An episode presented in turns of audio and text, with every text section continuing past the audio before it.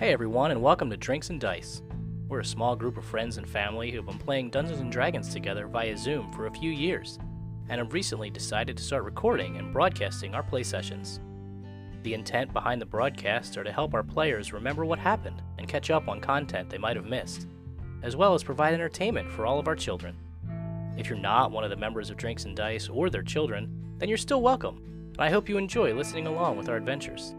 I should note a small disclaimer audio issues continue to plague our group, and we're working to get better and better each week. So if you're enjoying the story, hang in there. Audio quality will improve over time. With all that said, let's jump right into this week's adventure on Drinks and Dice.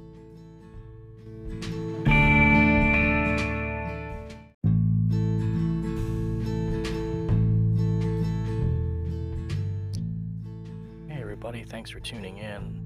Going to find yourself in the middle of a combat scenario with our party already having been established. The reason that is, is we started recording after episode 3, so this is episode 4, and the heroes begin the play session in the middle of a combat scenario that ended at the end of episode 3.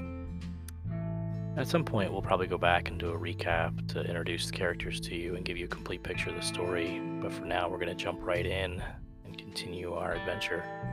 There are some audio quality issues that occur as people are learning how to record themselves as we play, and people take care of those things, and audio will improve over time. These sessions were designed to be listened to by the party themselves so that no one misses anything, or if someone has to duck out early, they can go back and listen to our recordings. They weren't really designed to be consumed by an external audience, but here we are, publishing in podcast format. If you find yourself enjoying them, we'd love to hear from you and know that you are enjoying listening to us play.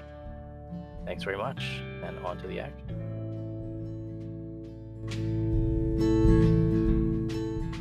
remember this party by. Right. Yeah, it'll be fine. I say if we die, we just reboot from the beginning. Try it again. That's right. Same character. I gotta take my hair down. Look cute. well, I think Just Are you recording audio. or just audio? Oh, okay. Wait, your voice is great though. You sound cute. Do it sound I can. cuter? yeah. Oh, definitely. Okay. If we want in the future, I can. I have uh, in a couple clicks, I can live stream and record us as well if we ever want to do that. Um, okay, so uh, 24 to hit. I assume that hits. Yes. All right. So you will take. Uh, Please be one. Please be one. Please be one. 15 points of bludgeoning damage. I am out. Okay. Wait, what? Wait a minute. Wait a minute. How much do you have to be above for instant death? Oh, no. It's double your your total hit points. Oh no. Okay. Oh. All right. So if she had eight total hit points, if she had seven total hit points, she would be dead. But she only Sure. had she had Available or my max? No, no, you're max. You're max max. It has to kill you and then be plus that. Okay. All right. I thought it was one, I had four. and I worried. So 15 is like almost four times that. Yeah, but that's that's fine because you're not. It's not double your total. Okay. Your max. Uh, the next make me make a attack is a 23 to hit on you, uh, Luth. A 23 that hits. Yep. That's gonna be a butt ton. Um, uh, mm, 16 points of damage. Wow. Really close. I'm down. Unconscious, okay. So I'm gonna mark the two of you as unconscious. Gonna put a little uh, orange dot. Ow. All right, I am not a barbarian. Ada. I cannot play like a barbarian. Oh, guys, I feel a lot of pressure. Okay. I'm gonna run. Hope that's out of your only hope. Four, five, six. Towards Arnor, Onor, which is this guy, right? And I'm mm-hmm. gonna Yeah. sort of like fall to my knees and say, Wait, stop, no, please. We surrender. please stop hurting my friends. Please, why are you doing this? Like, we'll, take the ship, do what you want to. Just stop stop your machines. So a truce. A truce is what you ask for. A He replies. truce. Exactly. Make a um, persuasion check now, since it's well past the time that he has offered this. Guys. Eleven? Okay. You have failed us. I have a plus five. The dice failed us. Level one challenge. Uh, he's gonna say, "It's a bit late for a truce, don't you think? I believe I can spare some lives, but it's a bit late for you to be on the same side." And you can see like his eyes gonna go like this, and computers, and he's like, "We'll just have to place you in holding for a while. Seems like there's plenty of space here we could use." Um, and that will end what he says. I guess we'll continue through the initiative order if anyone has any other actions they'd like to take. But he says he's going to place you in holding. Oh, wait. Speak- It- Ada? Huh? Who's he speaking to? Ada or Ada. Okay. He's replying to Ada. She's out of initiative order? No, no, she's in. We'll continue on initiative order, and then on Onar's turn, he can take his action.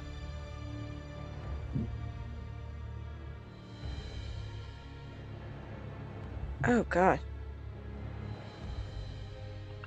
What's what's the health level of this especially this wicked evil robot in the bottom? Pretty juiced up. Okay. He, he, he did some damage, but he's Sorry. My mom came in Looking- asking for my laundry okay. very abruptly.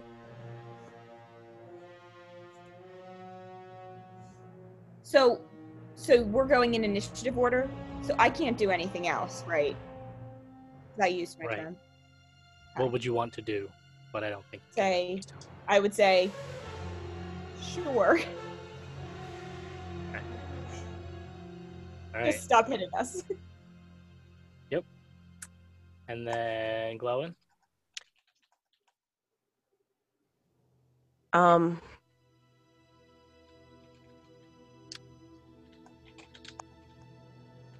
I thought I knew what I was going to do, but I think I have to change it. Um is there water around that I could use to put out this fire?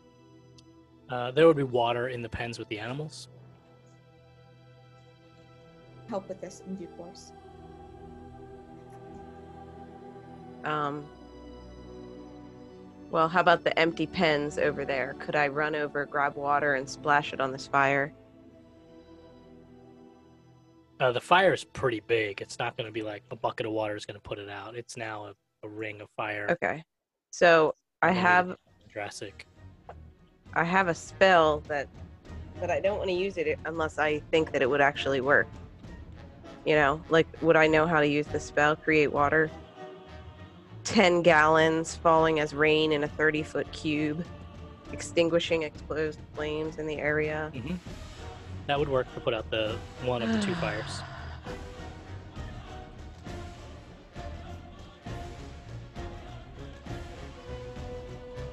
Okay, I will cast that on this fire that's near the animals. Okay. So you cast that. The fire dissipates.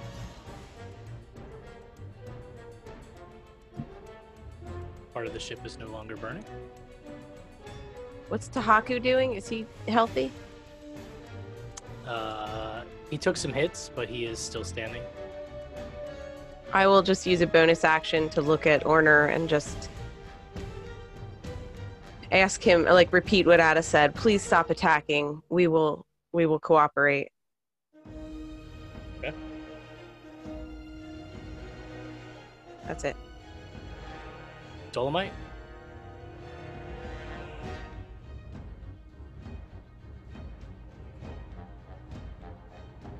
Well, I'm gonna use my movement to go right behind Ada. Um, leaving the room backwards, kind of thing. Jackson, let's come back to these two. Come with me. And then to the door. Um, I'm gonna save my action and just stay there right behind Etta.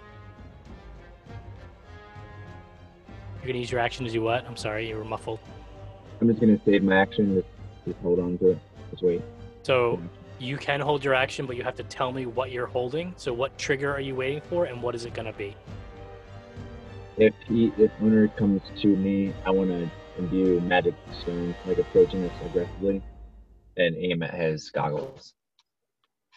If he walks towards you, you would like to throw a stone at his face. If he, like, approaches me and Ada aggressively, like to attack him or something. You're not able to use Roll20, so you need me to move you, right? Yeah, I can see it, but I can't manipulate it. So you're right up behind Ada. Okay. And you're holding your action for if Onar makes an aggressive movement. Got it. Lord Saxon. So Saxon sees his friends, well, sees these random people go down, uh, and Dull Knight run out, and he swiftly runs out. And for for an older gentleman, he moves with quite the speed, taking the dash action. Oh. In fact, if anyone was actually watching, they'd be quite surprised how fast he appeared to be. Um, and he runs down and is quite surprised to see this guy, who I last saw sick at dinner the night before. And um, surprised look on his face. Oh, I see. Um, my um, most uh, unscrupulous gnome friend, you uh, seem to have some sort of mechanized robot running amok in the lower hold. This has been a most satisfactory demonstration of your potent abilities, but certainly this meaningless bloodshed is below that of our station, Walt.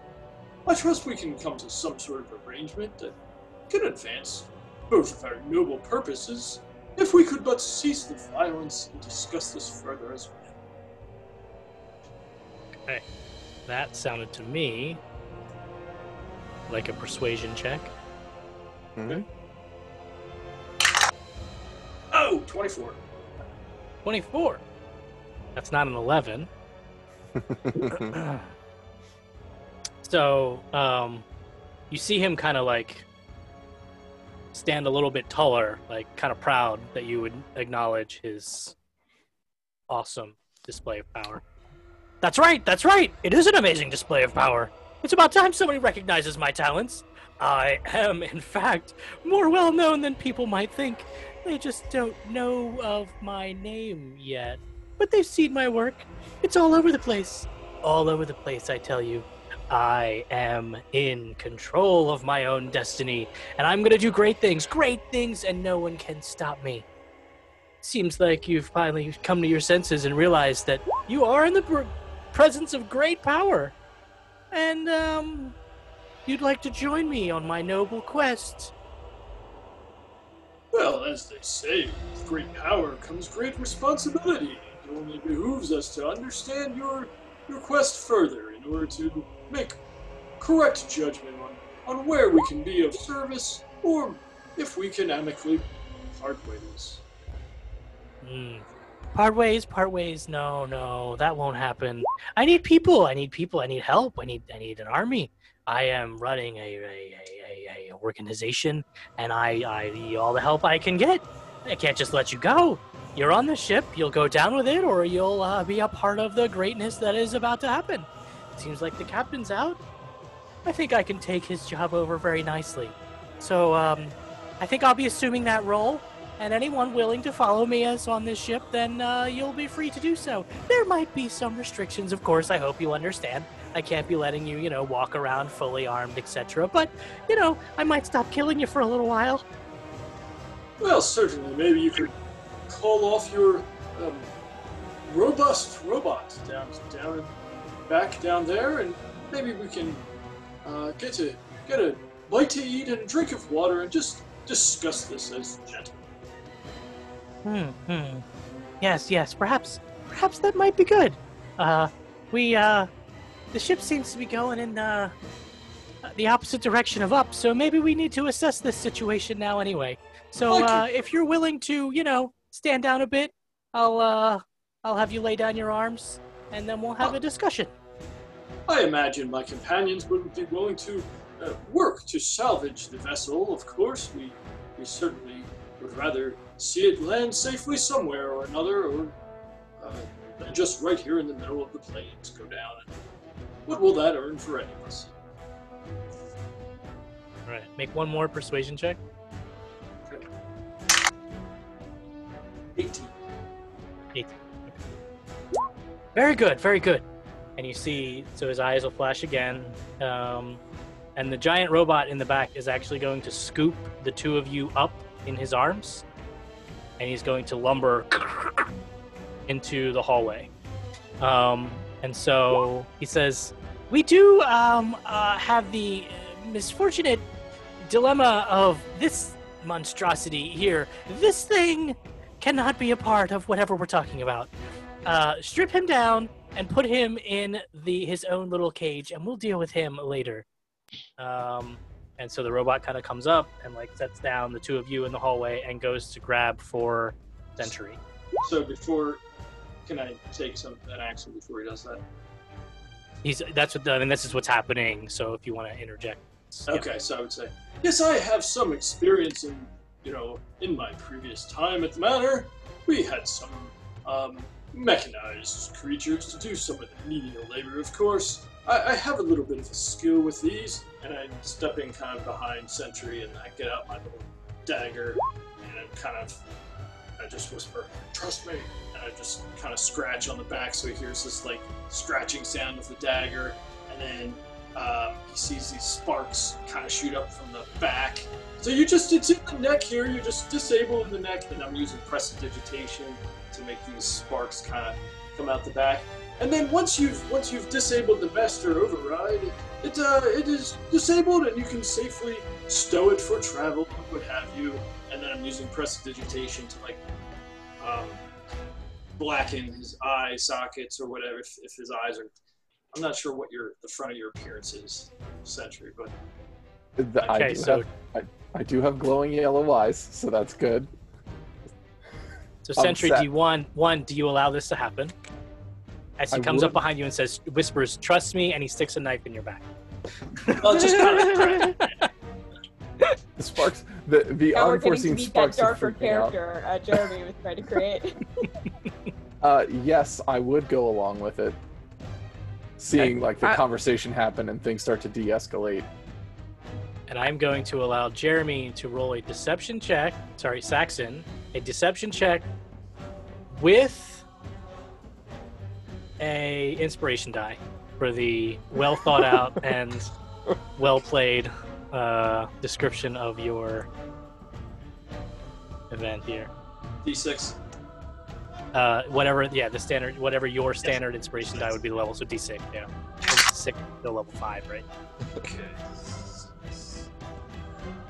I'm going to just, I'm gonna go Deception. limp to help him, so he has advantage.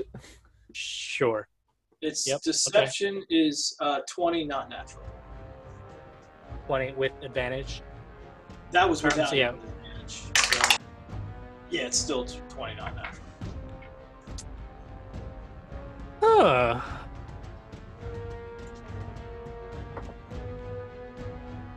I guess that works. And then right. finally, finally, with prestidigitation, you hear this buzzing sound that's like "Zzz," and then it like fizzles down to nothing. All right. So he's gonna say uh, he'll walk over actually, and you see him kind of bend down next to the two of these guys and do something like smelling salts to you two. Um, you don't fully regain consciousness yet, uh, Celise and um, Sa- and uh, Luth. Luth, uh, but your wounds stop uh, seeping blood and terribleness, and so you are stable. You're stabilized, but you're still unconscious.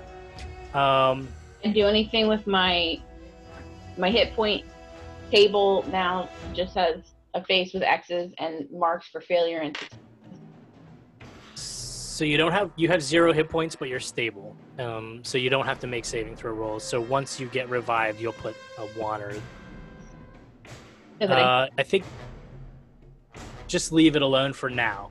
okay. So then he's going to say, let me find the right name.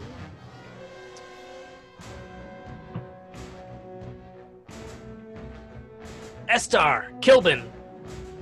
They're both alive, right? Uh, No, one died. nope. Ivoxer died. Boxer died. Estar, Kilbin. Make yourselves useful. Get up Oh, here. wait. One's good, one's bad, right? That's what it is. Hmm. Right. Um, Kilbin's good, Estar's bad. yes, we do realize. saw him do things in opposite of what Onar wanted. Onar is calling them by name to come help him. Uh, and it was, and it was Kilbin who was kind of doing things that led you to believe he wasn't on the same team as. Uh, so he calls the two of them up, uh, and he's going to say, uh, "I assume we're out of initiative order. I assume no one else wants to act against what's happening now. If that's the case. Okay. Could I make a suggestion that, um, like, I can pull out keys, which I assume I might have been given to the animal cages, and say, "We have a few empty cages. If you want to store this robot in cage." I think for now, what might be best is if we put all of you in one of these little cages here for a little while and see where things go. Great. Uh, I'll slip the keys back in my pocket and be like, "Great idea." Yeah, yeah, and then just sort of like be nonchalant. So he says, Esther and Kilbin, I need you to remove their weapons and load them into the cells. Split them up into a couple of different groups. Looks like we got three or four empty cages here. So he's going to split you guys up, and he's going to remove all of your weapons from you. So if you are willingly surrendering, then you would willingly give everything up. If you have anything you would like to hide, you may tell me that you would like to hide something, and I will have you make a deception check against Esther and Kilbin's um, investigation. I would like to hide Mr. Cuddles, and I personally feel that I ought to have advantage on that deception check It because does not it is stuff appear that- that that is a weapon. I will give you advantage on a on a sleight of hand check to try and kind of hide him Sleight away um, Okay. while Not- they are searching for you. So Okay. They're not taking everything, just weapons.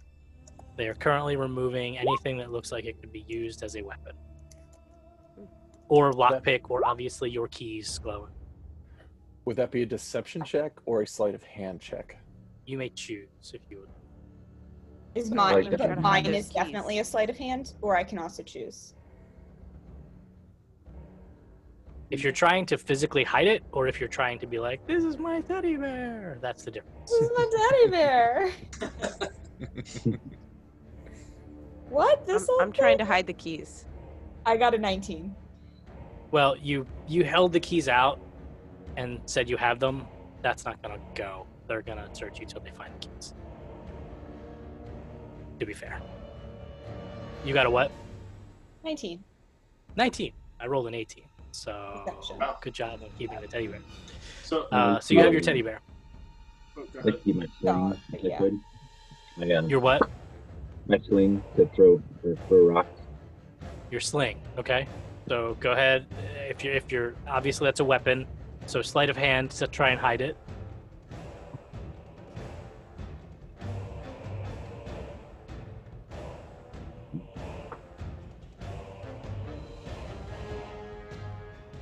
Uh, that's a 20. 20. You are successful in hiding your sling. So I would. But you do not have your umbrella or your other belonging. Go ahead, Saxon. So I would. Uh, I had the dagger in my hand from working on Sentry. I would say, I mean, if you require this little pocket knife, that'd be fine. And then I'll just kind of hobble off, you know, or just wa- stroll off with my cane. That would be uh, deception. Street, just regular. Deception, yep, street. Uh, it's not the best. Twelve. Ooh, lost by one. So you'll hear Kilvin go, ah, ah, ah. I'm sorry, Esther. I don't want anybody being struck over the head with that thing. I don't think he'd be walking much. We'll give it back to you when you're walking about on the boat, but we're going to need that cane, mister. And so This- Esther comes to take your cane.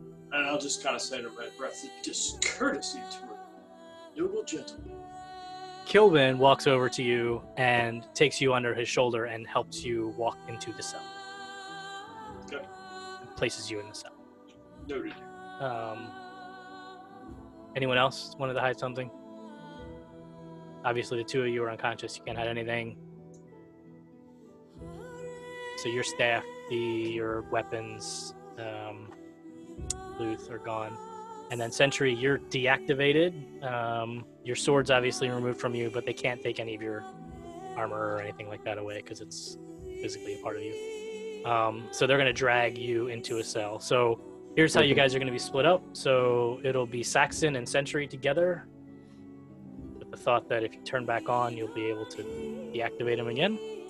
Um, he'll put Celise in one cell with Ada and Glowin. We'll just physically move you guys there now. Uh, Glowin, Celise,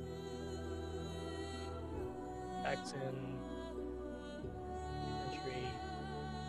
Forgive the grid, it doesn't quite align. So, and down here with Dolomite and Luth in the bottom. Uh, the Haku is placed in a cell as well, um, as is he hadn't made it back down yet. Um, but uh, Kaisar is also placed with the Haku cell. Um, they eventually put the fire out, um, and they disappear above the deck. So uh, the giant robot um, is kind of standing in the. Come on, yeah. He kind of stands here in the doorway.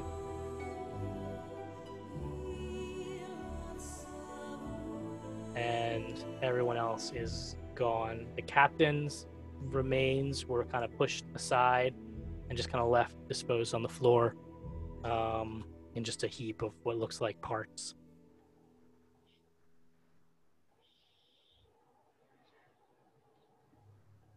Um, so this transpires. Uh, we're no longer in initiative order. You guys have been, you guys who have been removed. Your weapons have been removed of them. Um, the unconscious parties are still unconscious. They are stable but unconscious. So if there's anything you'd like to do to attempt to revive them, you can try and do that. Um, and you are currently locked in a cell on a boat. The fires have been put out. Spire. Um, and you still feel the boat slowly descending. Uh, you also feel the boat um, has not changed. It, it in the combat, the boat kind of shifted directions and kind of was spinning and going a little crazy. There was no one kind of steering, but since then, the boat has not switched directions. So at some point, the boat started moving in a direction and it has not turned.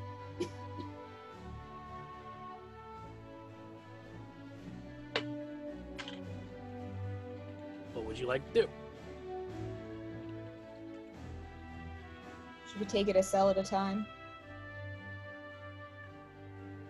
You're close enough that if you speak, uh, so so Saxon and Sentry and the Haku and um, Kaiser are on a different side, so they can't talk to the other side. So we can go like left side, right side. So if Ada, Glowin, Dolomite side wants to wants to converse, you guys can all hear each other. Um, Luth and Celise are unconscious. unconscious but stable. Is there anything that can be done? Like, I, I would do some sort of medicine check to make sure or to see if I could help. You can do a medicine check, but they are they're currently stabilized. So the only thing a medicine like a healer's kit would do is stabilize them without without having them take a rest or restore hit points. That will not restore any hit points. I would do it anyway. Sure.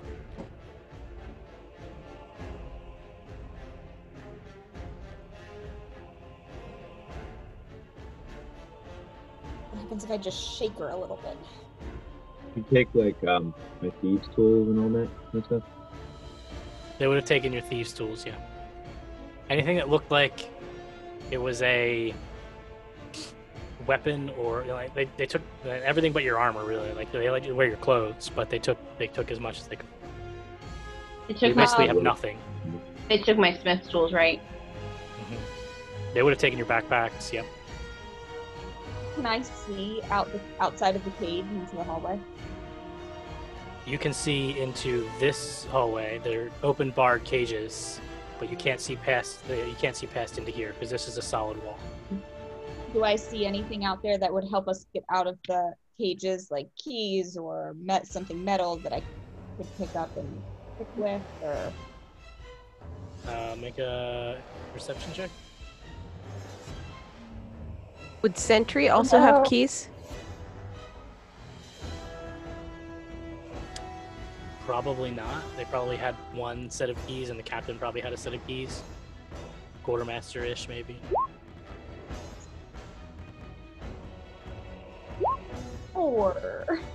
Four. Uh, you don't see much out there. Um, yeah, nothing much at all out there that you can. See some straw, some food, some animal food. Do I see any water? Uh, yeah, I mean there'd be water in the pens for the animals that were in the pens. There's no water in your place. Um, I'm not. sh- I'm guessing this is beyond the limit of shape water, but can I use shape water to like freeze and break a the lock on our cage? There's a whole bunch of water on the floor right in front of where Ada and I Oh, are. yeah. 'Cause In the she fire, yeah. That. So it's been about like 30 minutes to clean everything up, put you guys all in your cages, and head up to the top. So that's that's your timeline you're dealing with right now. And you would like to do what? You'd like to freeze the lock? Let me look. Yeah, I was wondering whether I could like move enough of the water that's either in one of the cages or around into the lock and then freeze it to break the lock.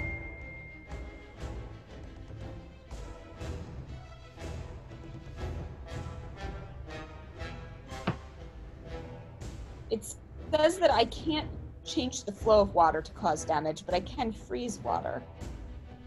As long as there are no creatures in it. Would expand.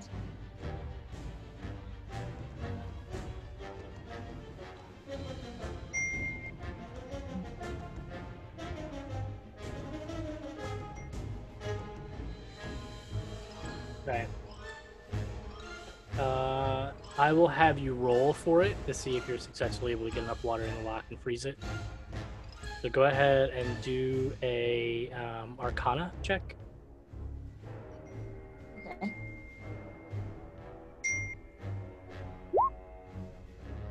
Gosh, what is wrong with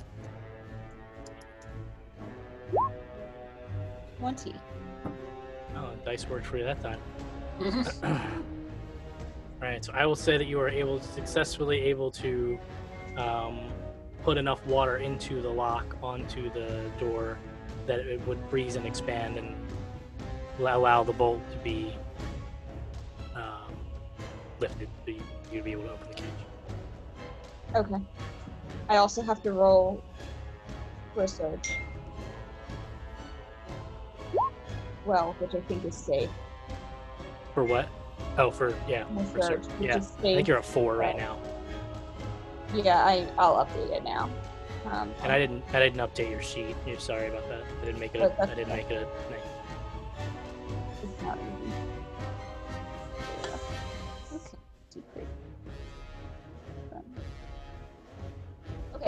Um. So the lock bursts open, and Celise is still unconscious.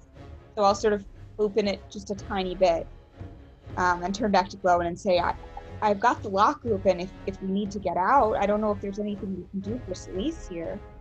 I don't know anything about medicine." She will be fine. She'll be fine. At least short rest while all this is going on.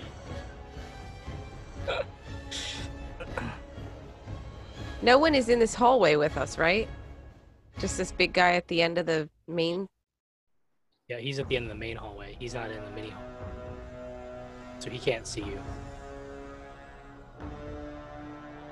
should I check on the others, or should we should we stay here in case they come back? I mean, this at least means that we aren't trapped if we need to get out. And Dolomite, you would see all this too.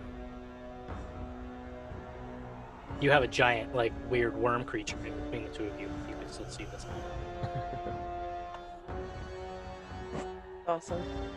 Um, so yeah, I I'm gonna look at the door while this is happening. The, the mic, Bumble, you're gonna do, you're gonna do what? look at the I'm door. gonna investigate the door while I'm at while I'm this is going on. Which door? The lower door, or the door to And your cell? Go to my- go to my cell, kind of looking at the hinges and the way it's put together, and see if I can manipulate it. Hmm. If if only Luth was awake, he knows exactly how to manipulate these doors. He he was very successful um, at doing so uh, before. In fact, you are in the cage that had previously had broken the door, and so the door is not as well made as um, as the rest of the cage. So And you know you're an elephant, so Um, it looks like it's hanging back on the hinge, Ish. supposed to mean? um, but it does not look as strong as the other doors.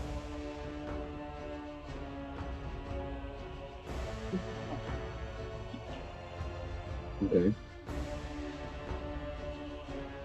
Uh, I look over to the Ada and uh, Glow and say, "Hey, ladies, what what's the plan? What, what should we do?" what is the plan? Did he say where we're going?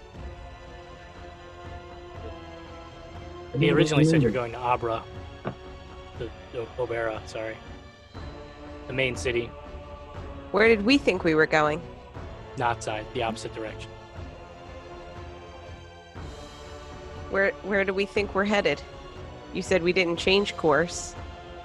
The ship was all kinds of going crazy while the combat was happening, and then eventually we don't really know. and it started going in a direction. But you're under, now you're under the ship. You don't know where you're going. None of you took the feat that um, Liam did, so you don't know which direction is. Yeah. Wait, Well, I am gonna- going to Obra. Isn't that where we just came from? Sorry, you're going to. I have to pull my map. Odenburg? Odenburg. Thank you. Odenburg. Yep, Yeah. So I think I think it was Glowin who rolled I can't remember if it was Glowin or Sentry who rolled and found out about Onar's goggles and there seemed to be some connection between his goggles and the control of these mechanical things. But I'm just going to clue at least these two people into that fact and just say we have got to remove those goggles so that he no longer has control over these mechanical beings. And I'll say, I have my flame. They didn't get that, so I can always knock it off its face if I have a distraction.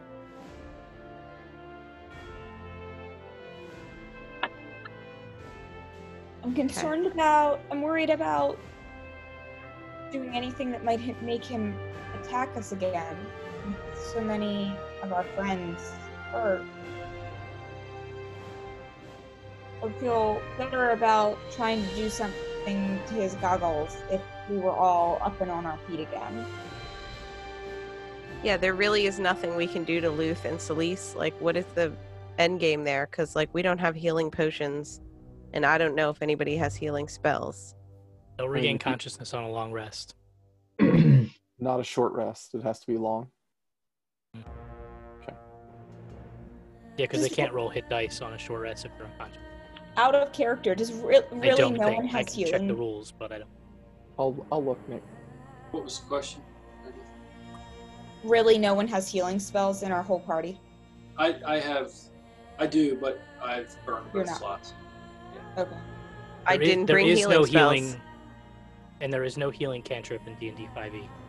So Glowin can have healing spells. She just doesn't have them prepared today. Tomorrow. Got it. Okay. Just Again, Uh, too. Yeah, I guess I- I would suggest we would lay low. Question. yeah, lay low until we feel better.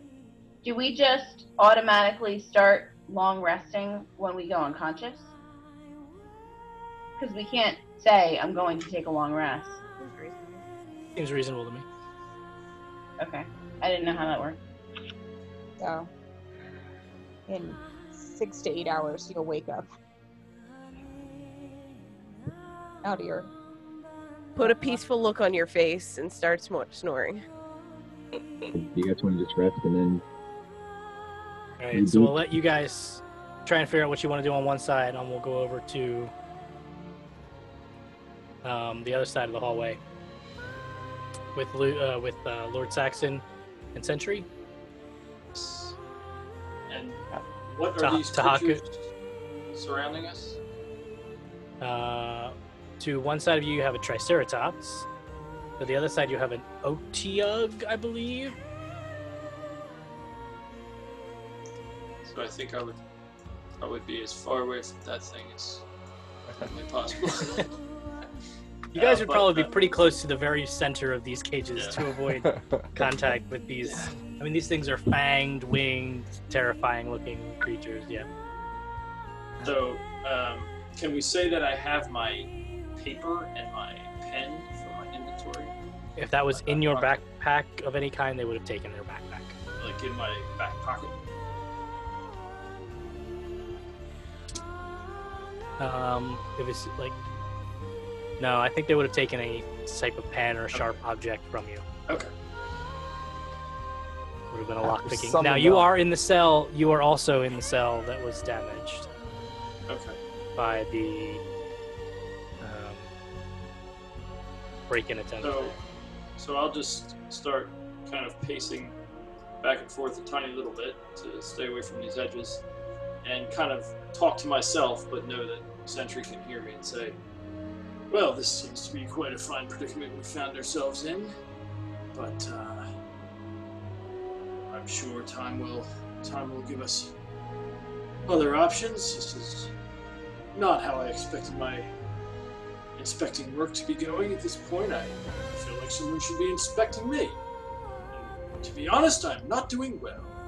I should be issuing a formal letter of protest when we, once we finally reach this destination we have here. But um, in the meantime, I'm just kind of looking around and seeing if there's. But you. Um, and then I'll just say, but you played a fine role back there, and I hope you're able to rest now and then I'll just be looking around, seeing if there's any any way out of this thing. So I won't do much, but all I'll do is say thank you. I saw no other way out. You presented an option. But I don't move, not at all. It's one of the things I can do. Like I, I never sleep and I always can see. but I just went limp, and that's where I'm gonna stay because I don't want to accidentally uh, do anything. Right. So Saxon, make a perception check.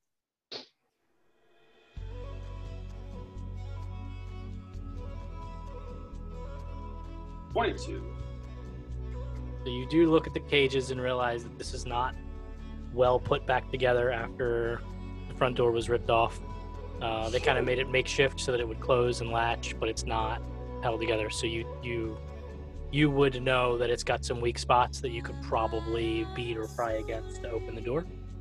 Uh, with that perception check, you also see uh, the Haku is kind of nursing his poisoned hole in his shoulder. Uh, you're looking through a couple of animals to see him, but he's not. He's kind of sitting in the back, not looking great. Uh, and the other guy is kind of sitting there solemnly, kind of poking his fingers with his dagger.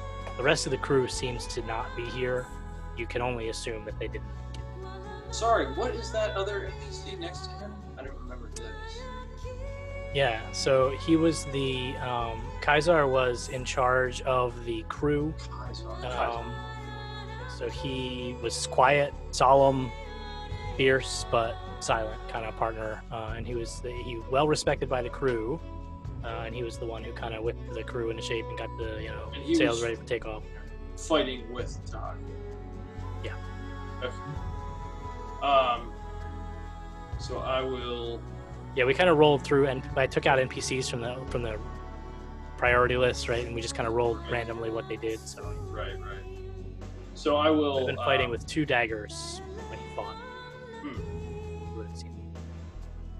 Uh, I will just stand towards the front of the cage and see if I can quietly um, manipulate any pieces or begin to make any headway towards releasing a lock or anything, or even getting a getting a piece off that I could then use to try to pick the lock. Okay. Uh, so go ahead and make a um, do it. Do it. We'll call it a sleight of hand check. No, that's terrible. Uh, five. Not not today. Not yet. you can work at it a little longer, but with that specific attempt. Yep.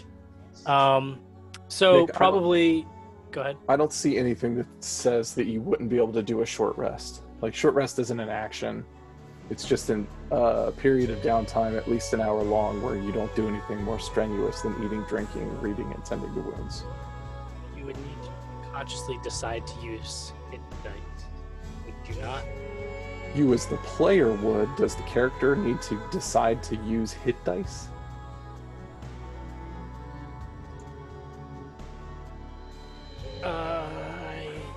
So. Like I thought they would be participating in an activity that involved healing of some kind. I guess maybe not. If you're if you're taking a full short rest to investigate an item, you're still allowed to use your hit dice. So sure, we will say that you may use your hit dice within the short rest time period of. an hour I'll do that as well. Sometimes. Um, so we'll say that an hour has passed at this point, and you may use those hit dice now.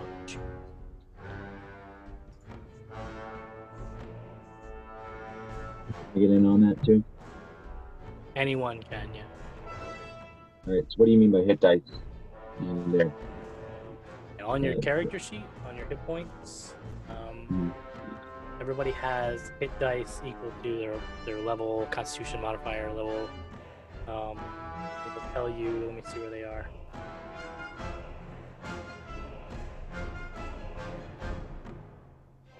You have hit dice at level one. You do. We, we have one. Yeah. You Do you have as, you have as many hit dice as you die, have. huh? yeah. levels. It's just me. Yeah, it's equal to your levels, and you roll them, right? Okay, yeah. You click on the short rest button. That's where they're hidden. Yeah. Click on the short rest button, and it'll pop up, and it'll have a little checkbox next to the number of hit dice you have. Okay. Yeah, I Um, see. And then you roll that die, and then you take you tick that tick box, and then you add that hit point to your total. Plus the modifier. Yeah. So I assume Celise and Lex, you're both doing that. Sorry, Luth. We haven't had a long rest. I don't know what we're allowed to do. We can't do anything. You can do a We're short saying you can use your hit dice for your short rest. How do I do that? Click short rest. It's right next to well, I don't know that she can. Hold on a minute. I'm I gonna don't- go to the character sheet. Eight, but I have Oh. a rest button. You have the short rest button. Yeah, it's in a different place. Yeah, Click the short rest button. that's yeah, that's your hit dice. So you would roll whatever that dice is and add the modifier. So my question is, down we were unconscious, but we were put at zero. The only way that we come up from zero was with a long rest. How That's we- what I had said. Dan is arguing, law- law- rules lawyering me to say that uh, I just read what the book said. to say that there's no reason why you shouldn't be able to use your hit dice. So we'll allow it so that you're not sitting unconscious for the next 24 hours. So I The rule of fun is overriding any any other rule. regain hit points. Woohoo! But I roll the hit dice for. Yes, and which means you are you would regain those hit points and come out of unconscious. I still have. Okay. I guess I have to go through the process of the death save. No, if you click next to the little face, a little window should pop up, and you can just put healing plus plus plus save, drop in there? and it, Okay. it should set the number. Nope, actually, let's see. All right. Cool. Okay. Everybody got it? Everybody hit dice up? Go. Okay. So about an hour passes, and down the hall on the Ada Glowin Dolomite side comes Estar and Kilbin walking down the hall. And they go, Hey, seems like uh, as much as he doesn't want to admit it, Captain Weros is having some trouble controlling the ship. And with all of the crew having been dispatched, we have no choice but to utilize you good citizens as part of the new crew of the Predator.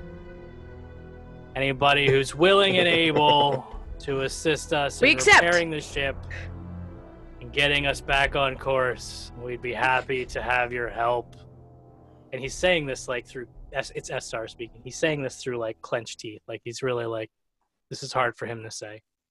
And Kilvin adds in, right? He's like, "Oh yeah, you know, it's it's a bit of a big ship for us to handle without repairs and seems like in Captain Weros' haste he made some decisions that have caused irreparable damage to the vessel. We're gonna have to spend some time repairing before we can get back on track. Any of you guys proficient in ship repair or, you know, flying vehicles? Would my smith tools have any role here or not really? Uh, you could say that you uh, are proficient in smithing. You you're not proficient in flying vehicles, but you could certainly share your experience. You can tell them anything you want.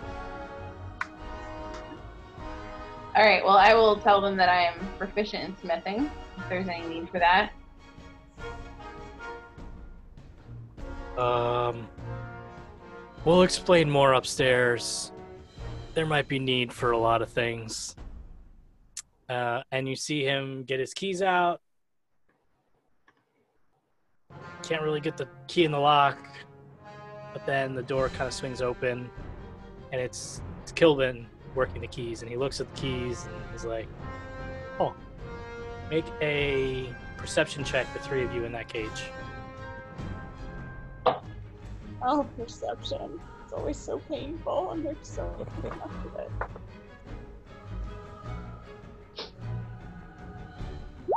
Hey, I got a natural 20. But then there's a nine minus one attached to it, so it's a 19. I got an unnatural 20. Kilbin goes to grab the lock and work it. It's been an hour, so the ice has melted, but it's clearly the cage is unlocked. And he looks and he makes eye contact with you, Ada, with your natural 20. And he kind of winks and makes the motions as if he's unlocking the cage and continues Kilbin? to- Kilbin. Kilbin? Hmm. Um, and says, "All right, come with us." And then they walk down to open up the door for Dolomite. They come over across the hall to get you as well. Um, and as they walk by, he says, "I'm not sure we can trust the old crew. Sorry, buddy. We're gonna have to leave you guys locked up." And they leave Tahaku and um, uh, Kaisar where he was. Um, and you see Kaisar like kind of curse under his breath, like he's pretty upset. And Tahaku's kind of like he's recovering slowly. Uh, he's resting. Um, he's a pretty sturdy panda, but he's clearly still kind of ill from the poison. So they take you all above, and you reach the top of the ship, and you're greeted with Weros, and Weros is like, "So, uh, seems like our little kerfuffle had some long-term impact on the vessel that I did not foresee. Uh, you see, I'm very, very smart, but um, sometimes I miss things, and so this might be one of those times. Uh, so we're off course a bit, um, and I, uh, yeah, so I can't steer the ship. The rudder seems to be broken, and uh, if you look up above, you'll see the, uh, you know, we're losing these little uh, floaty uh, globules that keep the boat afloat. So, um, we're kind of going down and out. I don't know where we're going, but we need to go that way, and we're going this way. So, I need a couple of hands to try and fix the rudder, and I need a few more hands to try and fix the hole in the giant blimp before we crash. So basically, you guys have choices here. Split the party is what's going to happen, clearly. Half of you are going to work on the rudder, half of you are going to work on the blimp.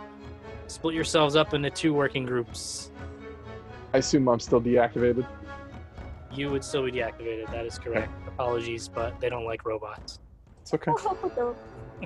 But uh, can I clarify that after he did he let me out?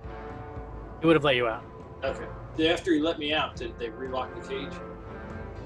Uh, I would have just shut it behind me without locking. it If I was walking out. Ooh, noted. deception. Kil- Kilbin was in charge of the keys. He would probably not have locked the cage. So, quick question: the girls and and uh, sorry, Jeremy's character were released. Dolomite and myself are still in our cage. You guys were taken. You're t- you were taken up too. Everybody except Sentry is now up to up top. Sentry, who appears to be unconscious, um, Tahaku and Kaiser are still down below, but everyone else is on the top deck. And you're being asked to split yourselves into two groups. One group to fix the balloon, one group to fix the rudder. It's called an envelope, technically. I learned something. I want to Mm-hmm. Today I learned. I want to retcon because I regained consciousness when I rolled my hit dice. I'm in a room with Dolomite, somebody who I'm still kind of suspicious of. I would have pretended that I was unconscious until they I started to hear somebody come in. As soon as I saw the group that came in, I would would have pretended to wake up and be very confused and ask a lot of questions. As soon as I realized that the person we were protecting is in charge, I would have pretended like, oh, we didn't know what was going on. This robot just started attacking. Let me go talk to, you know, um, and now I'm gonna forget his name, Horner? Horner, about what's going on. We were supposed to be, we were supposed to be helping him. I'm here. It's literally my job. Uh, yeah, that's that's what we're doing. We're taking everybody out to talk to the captain about this current sitch. So uh, come with us. Okay. I would follow up to the to the top. Dolomite would uh, say, you know, I I do like to tinker, so maybe the rudder is the best for me. The what? The Rudder. rudder. Rudder, rudder. Okay, so uh, let's just see. So I see a bunch of people typing in. So team team rudder. Who is that going to be? Where are you guys typing it? I'm not seeing. There's some people in Roll20. So team rudder is Ada, Celise, and Dolomite. Is team rudder? Is that it? I've never been much of a woodworker or manual labor, but I do know my way around some fabrics. I'll help with it. All right. So team balloon is uh, Lowen, Saxon, and potentially Luth. But Luth wants to speak to the captain, I assume, when he gets upstairs. Yeah. Is he, is he still there, or deep peace? Oh, right. Sorry. Work is demanding his attention. Uh, that's the worst. So basically, the captain says, "Uh, yeah. So, uh, I know that uh, you were hired. I yeah, I recognize that. Um, we'll definitely hash that out. But right now, I think we need to figure out how to get this boat from not plummeting into um, the depths below. So, nice T-shirt, by the way. I just noticed. Um, Saxon. I think it affected fitting. my rolls. It's very, it's very fitting. I think my roles were really good because I was sympathetically Sorry.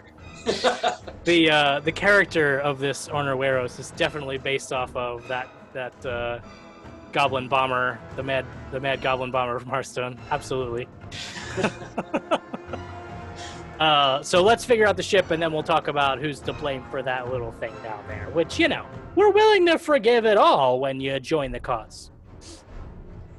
Um. Sorry, what, what was that? You broke up a bit. Said absolutely. So wherever you need me. You'll be team envelope or rudder. Envelope is fine. All right, so here's how it's going to work. Um, this is going to be a group check for the repair of the ship. Uh, so, Team Rudder, the controls are stuck in place, keeping the Predator on an eastward trajectory. Um, is there any character with proficiency in vehicles air? I assume not, because that's not a normal thing to be proficient in. Um, so we're gonna skip that piece. Uh, so I need you guys. Basically, what you're gonna have to do is um, find a way to break the rudder loose. It's jammed in a position that's holding course, and so you're gonna need to attempt to break the rudder loose to be able to start to regain control of that. So you have, uh, you know, you're on a you're on a boat, you're a floating ship. You have things on the ship and tools at your disposal you're not going to be given back your weapons yet so you don't have any of your possessions you know you don't have your backpack you don't have your tools um Celise, but you have a boat full of supplies. So like anything you can think of that would be on the deck of a boat within reason tell me that you're going to use it and i'll decide if it's on the deck of the boat. Um, if you want to take a look around i can give you some ideas for some things that are on the deck of the boat that might be useful to you. Uh, but your job is to figure out uh, how you are going to now the rudder is again it's it's outside the boat and down below. You're going to have to figure out how to get down there to work on it. Probably the reason he's choosing you instead of his crew, his people to go fix it. Uh, so you're going to have to kind of hang down the side of the boat to try and fix the rudder, right? So there's that. Team envelope, giant hole needs to be mended. Same scenario. You have the supplies that are on the dock for you to use. Come up with some creative ways to use them. And once you have a plan for what you're going to do, so you guys can take a minute to talk about those amongst yourselves. And once each of you have a plan for what you're going to do and how you're going to do that, tell me what it is, and then I'll have you guys roll a series of group checks to determine whether you are successful or not. And the way a group check works is it's majority rules. Um, so it is uh, if uh, you know if, if three of you if three of you pass, it's a great success. It's a total success. If three of you fail, it's a total failure. And if two of you pass and one of you fail, then it's a fail. it's a pass. If not the way around, then it's a um, so total failures and total successes are the, are the equivalent of a nat 20, nat 1 kind of thing. So that's how those checks will work. So talk amongst yourselves figure out how you want to do your repairs. Sorry, can I ask a question about the rudder situation? I was a little Do we enhance our Zoom skills by doing breakout rooms? Uh, we could. It's going to mess up your recording. Oh. But no, we can re- we can break it out and then come back and talk about it. So it's fine. I have a rudder question before we Yep. leave you. Was it? Are we? Is it clear to us whether it's the rudder itself that we have to get free and loose, or whether it's something messed up in the controls for the rudder that's stuck? The rudder itself is stuck. Okay, so the controls are working. It's just a mechanical problem with the rudder. Mhm. Got it. Who else is working on the rudder other than Ada and I? And um, Uh, Dolomite. Okay. can I look at the rudder and see if I can inspect it? See what the exact from where I'm standing? What, what, Not from where you're standing. Can't actually see the mechanism controlling the rudder from where you're standing on the boat. But we are in a place where we can like shove against the rudder or something like that. Or is it like can we access the rudder from where we are? Rudder is on the outside the boat. Outside and we're inside. Yeah, the, you would have to physically lower yourself down the side of the boat. Okay. Interesting, interesting. That's Can fine. I, um, before, are we going to break, um, break up into groups, or do you want to can ask some questions about surrounding me? Well, I think Jeremy and D are split, so I Yeah, I don't know don't think the breakout room here will work. Never. Well, decided for him that he was going to help with the rudder because our characters would gravitate together. Oh. oh Wait. Or can I look around for like Look. ropes or for seats or some kind of boards to hang over the edge? So that puts just Glow and I on that. Did he say the envelope? he said envelope. He said sure envelope. Okay, I'm sorry. I can switch if No, no, no. It'll be what it'll be. Well, if Glowin and Saxon want to jump out, you guys can discuss the envelope repair, and then you guys, the other guys, okay. can stay in this chat, and then.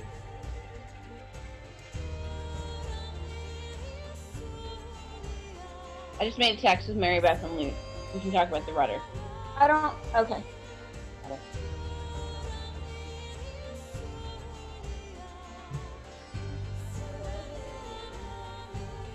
Dan, you can talk amongst yourself. This is just like Entertain us. the, the all staff meetings when we all break out into our business units and they're like, and IT. Um, Dan sits at a table by please, himself. please make sure that Zoom continues to function for the rest of this meeting. There was literally an all staff where they sat me. It was like we're in the arena on the basketball court, right? And there's tables all around. They're like, we're gonna break up into business units, and they made me sit at a table by myself because I'm IT. It was every. That was the day that like all the department was like, Dan really needs a staff. Was like, yes, thank you. You guys don't have to text anymore. You can talk now. And we moved you to Team Rudder, um, Luth. He's envelope We I- moved him the Rudder. without him. We just we just we just moved you to Rudder if that's fine because they they broke out and you would probably stay together. He said so. It made Kick- sense. kicked him back out. I made a separate conversation because I if he if he said envelope, he said envelope. Yes, I'm on envelope. Yeah. Okay, well they're chatting in a breakout session. Uh. so text Jeremy and Bethany, and the rest of you guys can talk freely here because Jeremy and Bethany dropped out. Okay. You don't have to text if you don't want to. How strong is Celise? Negative one. Bad. Down. We might need to send her down with something that she can use to. It might be a strength issue of unwedging something, or it might be like a dexterity issue of like fiddling with something that needs to be reattached or something like that. And we won't know until you're down there. Yeah. Um. I can certainly go down on a rope with my good acrobatics and investigate and see what it looks like needs to happen. I was thinking screwdriver, wedge shape, something to like pry and try to dislodge. But yeah, it might be strength, and I might just have to try to get lucky. Yeah. Maybe i mean if we could always bring you back up and then send you down again if we got into that situation but maybe if you took something like a some sort of piece of wood or something that you could get leverage against um, in that eventuality I don't know how the the DM would treat it, but theoretically, like I am a monk, I am supposed to be able to just like kick and hit things, oh yeah something like I'm good at. So maybe that's part of my really good acrobatics, or I'm not really sure, but I can try that as well. Yeah that seems to make sense to me that you should be able to make like a kick attack against it Yeah. if it if it is wedged it might be something completely different Okay. Okay. guys got some rough ideas for what you want to do?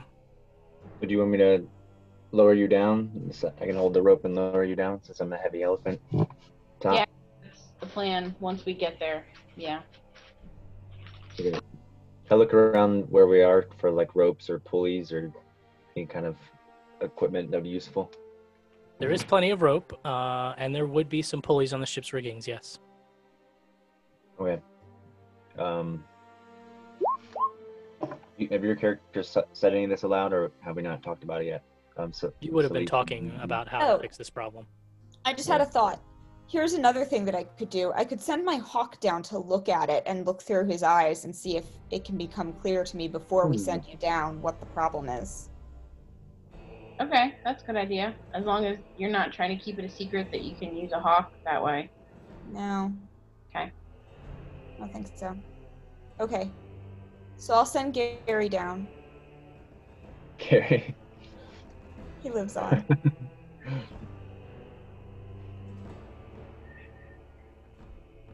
sending and I'll Gary sort the of hawk sit down. Down what you said? cross-legged on the deck and close my eyes and look through Gary's eyes as he Wait, finds you the rudder. seriously named this thing Gary? Yeah. This is Gary. Downright offended. What? Why? It's it's an Gary. honor. I hated Gary. You hated Gary? I loved Gary. That guy was the best. Fine, I can rename him. Not the No, guy- Gary's Leave it. phenomenal. Don't leave it. Gar- Gary was the NPC untold hero of our last campaign. No, Coleman. he was not a hero, He was fantastic. and he was well told. the killing blow twice. He's a like nat major 20 than bosses. I killed that thing except for one hit point. It was me. Gary walks up with a stick and just goes dink. My Gary. And then giving a Maribeth cut. goes, for Gary. Well, he had some legendary nat 20s, and that was what put him on. He the did have some pretty clutch nat twenties. yeah. Technically, Gary's All right, so you- Gareth. So you send Gary down to take a look at the rudder. Go ahead and roll um, uh, roll an intelligence check to kind of decipher what's going on there as you look through his eyes. Uh, for my, for me, based off of me, 'cause I'm looking for him. Uh.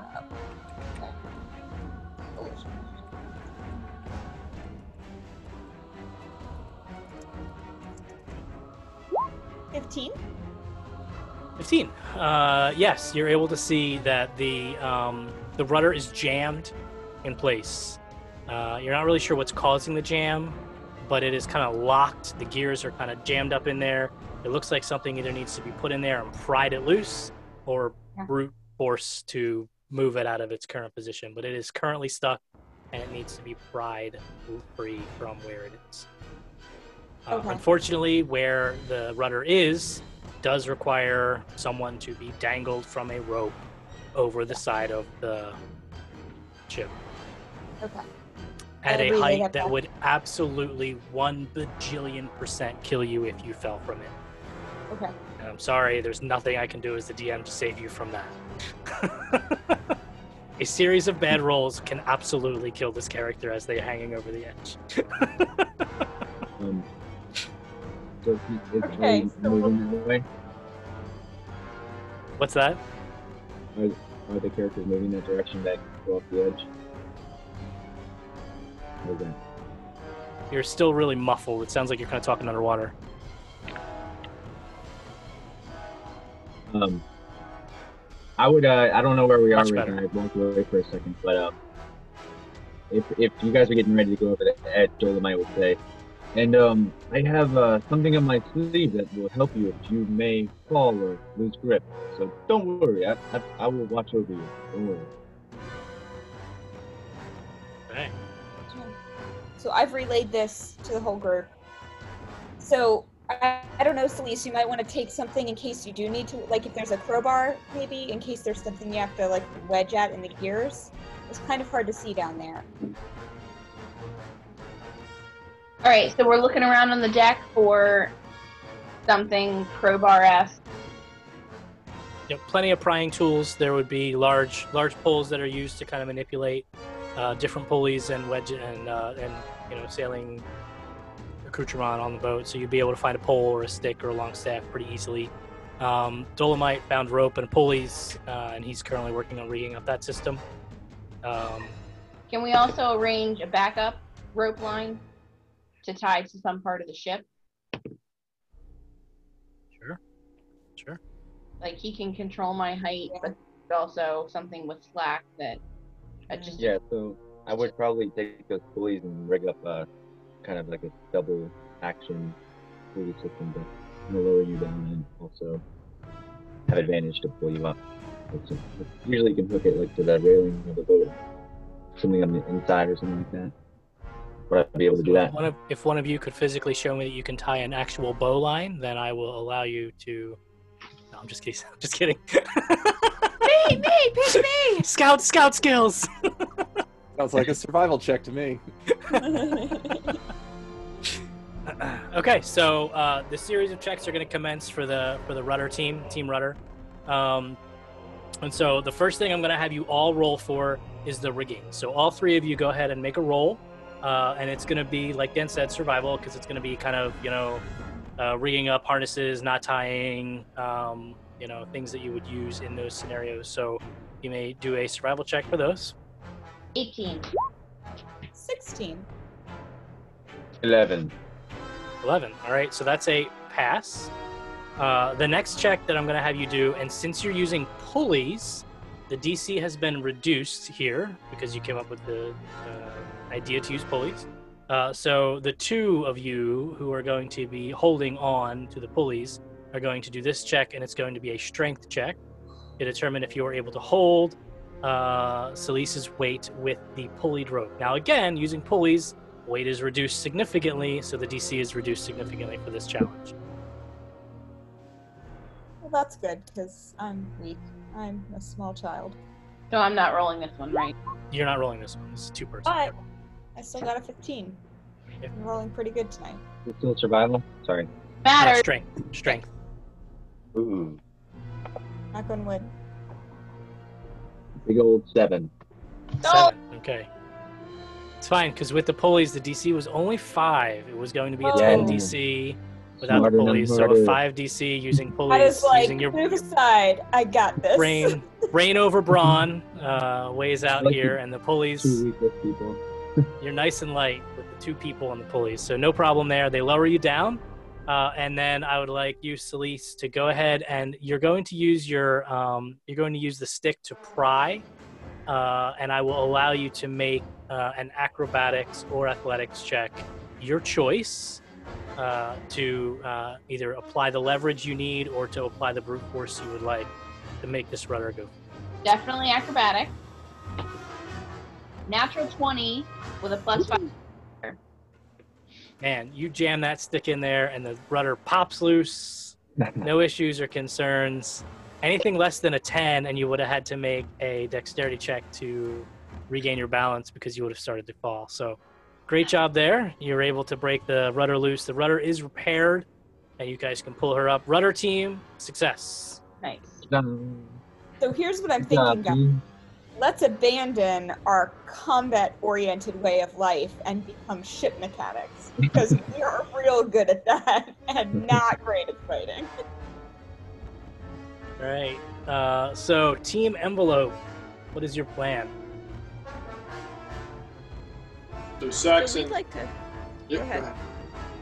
and Glowin, or and um, Luth, if I think helping. We are going below deck to retrieve some hammocks and other any other sturdy uh, fabrics. I assume there's nothing of the more waterproof or variety, but if we see anything better than hammocks, we would take it. But otherwise, we would be taking a few of the hammocks and stitching them onto this hole or whatever. And then uh, my character has in his inventory uh, wax, and I assume there's probably also like candles on ship, and we would be trying to seal up the fabric uh, with melted wax. Yep, there would be, yeah, you'd be able to use that. That's fine. Yep. And you, Saxon, would be saying something along the lines of, um, um, in all my years of evaluating tapestries, I'd never thought it would come to such a thing as this. Um, but then, sorry. Uh, but then, um, you kind of see that he's actually pretty good once he applies himself at sewing the stuff and putting together, putting these fabrics together and so forth.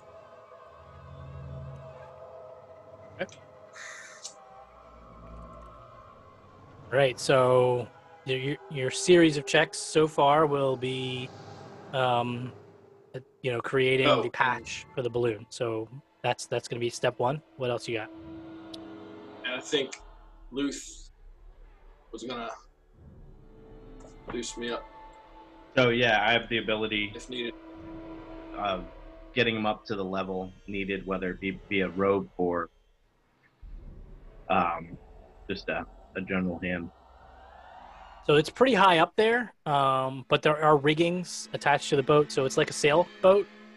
Um, I don't know who that is. That Luke? Yeah, sorry, my my niece changed the uh, name. Got it. Okay. Um, sorry. Making sure like Jeremy's not getting like a work call. Like, Well, all right, guys. Yeah. Jeremy's got to go to work. Um, so it's pretty high up. The hole is the hole is not somewhere where you can just be boosted up easily. You are going to have to do some climbing on the riggings. Think of it like a sailboat. You're going to have to climb to the top mast in order to repair this. So Someone's got to go high. I think I would be the one because I'm the lightest and most likely dexterous. Okay. All right. So so far we have make the patch, climb the riggings, apply the patch. Uh, Sound like sound right? Yes, seal, seal it up, sew it up, seal it up with wax. I don't think we have any way to get more air into it unless somebody else on our team. So it's it's it's held up by magic globule things, and so it's not actually held up by air. So it is magically driven. Uh, so these magic balls of floaty stuff keep kind of popping out of the hole, um, which is what's causing you to lose out. So while I'm up there applying said patch, can I evaluate what these look like and if I can understand what these are or possibly even pocket one? Uh, sure.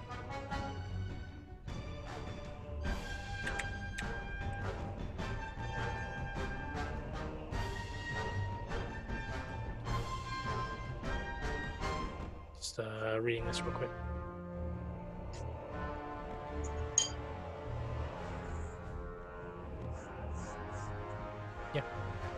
Think let me just make sure it's in D and D Beyond. I'll add it in a second.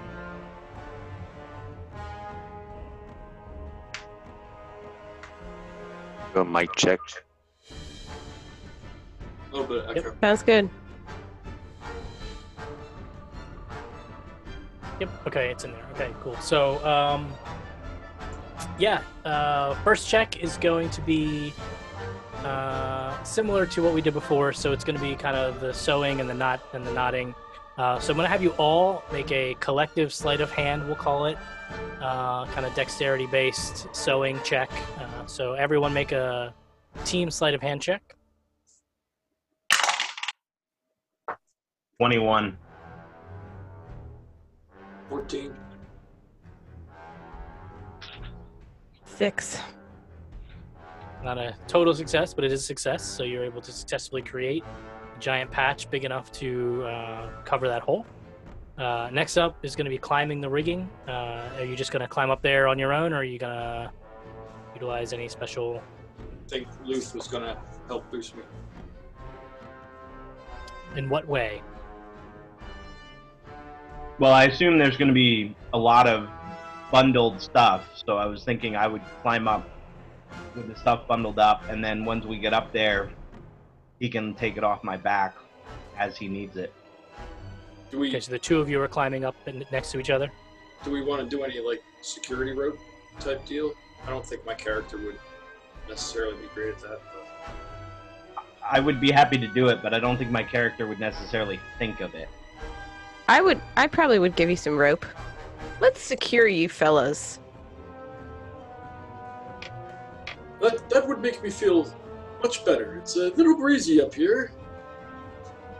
Right. So since all three of you are doing this together, I'll have you all three uh, make a uh, athletics or acrobatics check for the climbing or the pulling of the ropes together, uh, hauling the gear up, etc. So it's a group check on either athletics or acrobatics. You roll and you decide decide which one you want to use for your character. but Um, not not survival because you know I'm are you roping low? them up.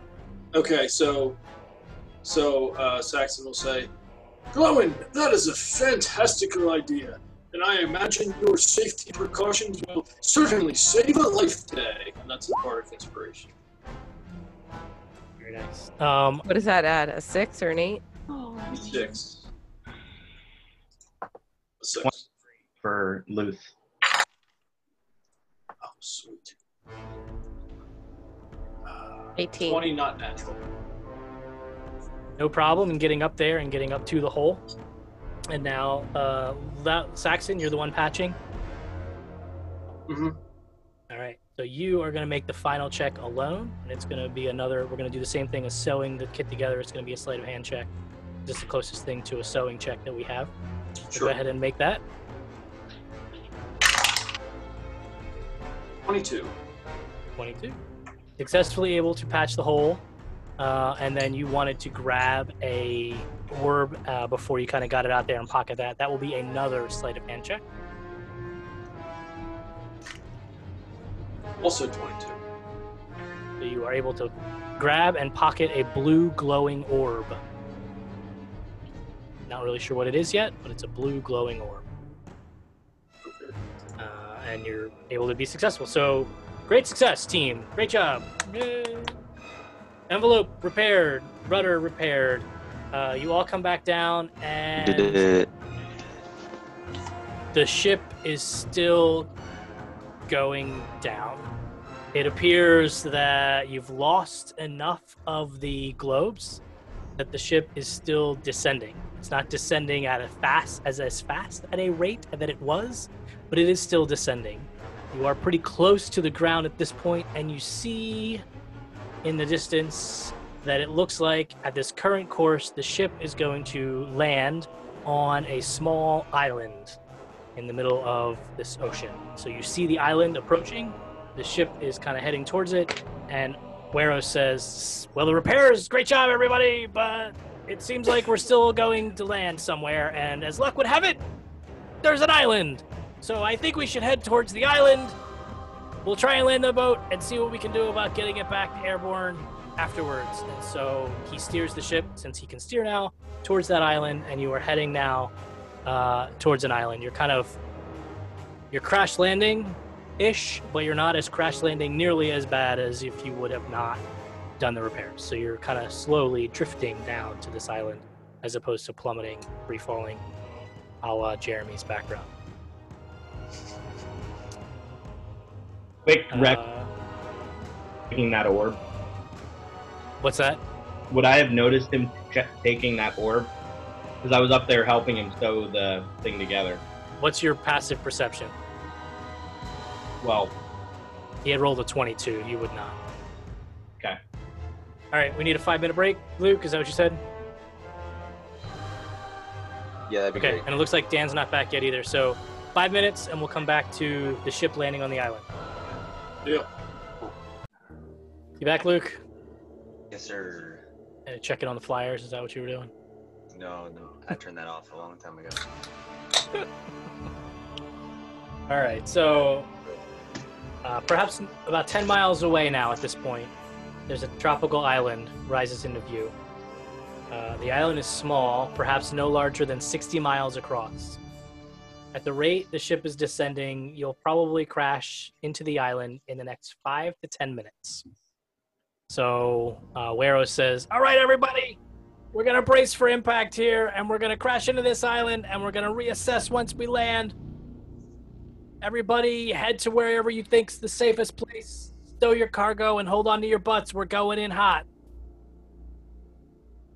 And you start heading down. Now you see um, Kilbin and um, Kilbin and Estar head towards the captain's quarters. So I'll pull up the map on the top end of the ship.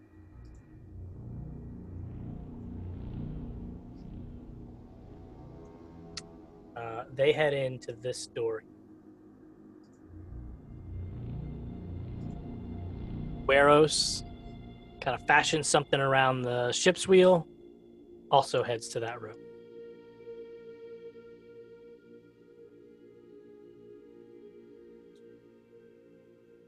Well, I'm gonna follow them into that room because that seems to be the safest place. Okay. I would, I think, um, lean over to Glowin and say, uh, "Do we need to take these creatures into consideration if the ship breaks apart upon landing? It would be a shame to survive the impact and be eaten."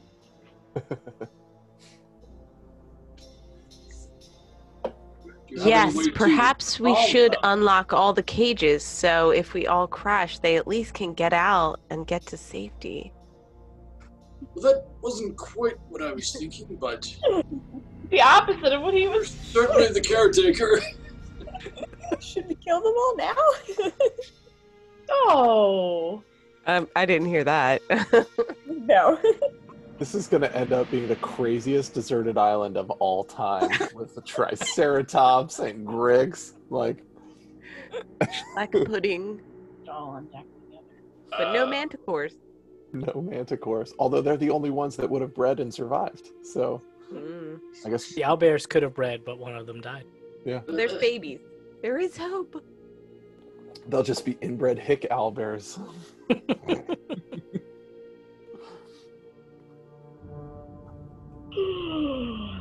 Is there Anyone else going anything with- that seems secure on the deck of this ship that you could kind of brace yourself on? Or...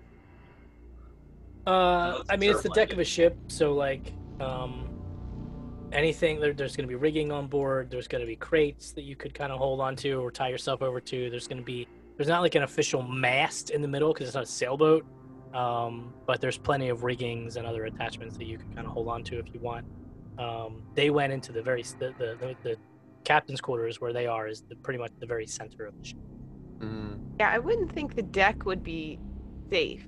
What about this Like- room over here? Is this available to unlocked and open to walk into?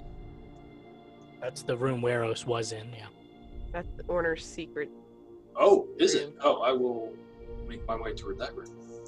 So, Luce is gonna. around. How many of these uh, elevator machines does he see around the ship? Uh, there are not any more of those on the ship, just the one you have. which Oh, would have which would have been useful on the blimp run. how amazing would have that been? I had this whole scheme. I was gonna climb them up and then go down 30 feet at a time until I. It's a good idea. Oh, all right. I'm out. You'd still have to reroll a character because you would be gone, but you know, hey. Takes off into the woods and lives a life of solitude. Oh, Good So- backstory. Dolomite would follow uh, Onar into that room, Captain's room, Captain's room. Okay. While passing by Glowin and Ada saying, Hey, uh, you know, keeping an eye on him might not be a bad idea. And it looks like it might be safer in here. I'll I'll follow them in. I want to go down to where the animals are and look at the cage of Tahaku. Mm-hmm. Okay, so you go down and inspect Tahaku. Is anyone come with you? And Sentry's still down there as well. I was about to say, which side, which hallway is that in? My hallway or Same as yours. Same. Yeah. Yep. So you would go down and you see Sentry and you see Tahaku and you see um, uh, Kaisar, and they're like, "What's what's going on up there? I feel like we're still going down." I think Tahaku was the one who greeted me aboard the ship and took me down and showed me. So I would have like a, a bit of a a friendly manner toward him and I would tell him everything. We did repairs. The ship's still going down, but it's going down slowly. It looks like we're going to land on an island. I'd like to try to open your cage so that if something happens, you have a way to free yourself. And so I'm just going to try to look at their cage, mess with it, see if I can get it open. Okay, so we can make a combined group strength check between you, Tahaku, and Kaisar. Instead of strength, could I cast my thorn whip and pull with that? Yes. I will let you make an attack roll with that.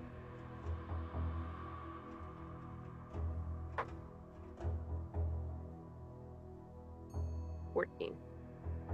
So with Kaisar and Tahaku both helping and assisting, Tahaku's strength kind of wanes a bit because he's still poisoned, but Kaisar is able to put a bunch of muscle into it as well, and you are able to br- break the door open. Kaisar rolled pretty high. And I can't. I did a medicine check on somebody else who was poisoned and just found that the poison had to leave their system. Or Maybe it was or a magical antitoxin, or a cure, uh, not not cure wounds, but um, uh, rest- restoration, lesser restoration. Yeah, I don't have any of that. So. Lesser restoration, antitoxin, or time. Okay. Okay. I'll just kind of tell him, hey, why don't you lay low? Everybody else, all the uh, Onar and his guys are in the captain's quarters upstairs, but I just wanted you to have a way to get free. And then I'll go look at Sentry's cage too and make sure it's open. Tahaku would say, I think the best bet is for us to not be in this room with all these animals, because if these cages break open, that's going to be bad news. We're going to head to the back of the boat. We'll stay below deck.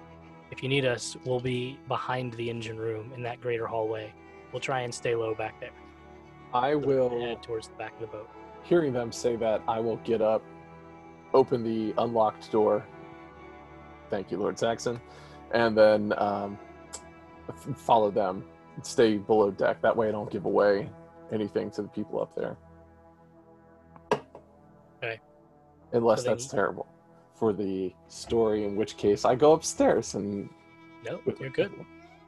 Um, once they're done, I just said a quick thing.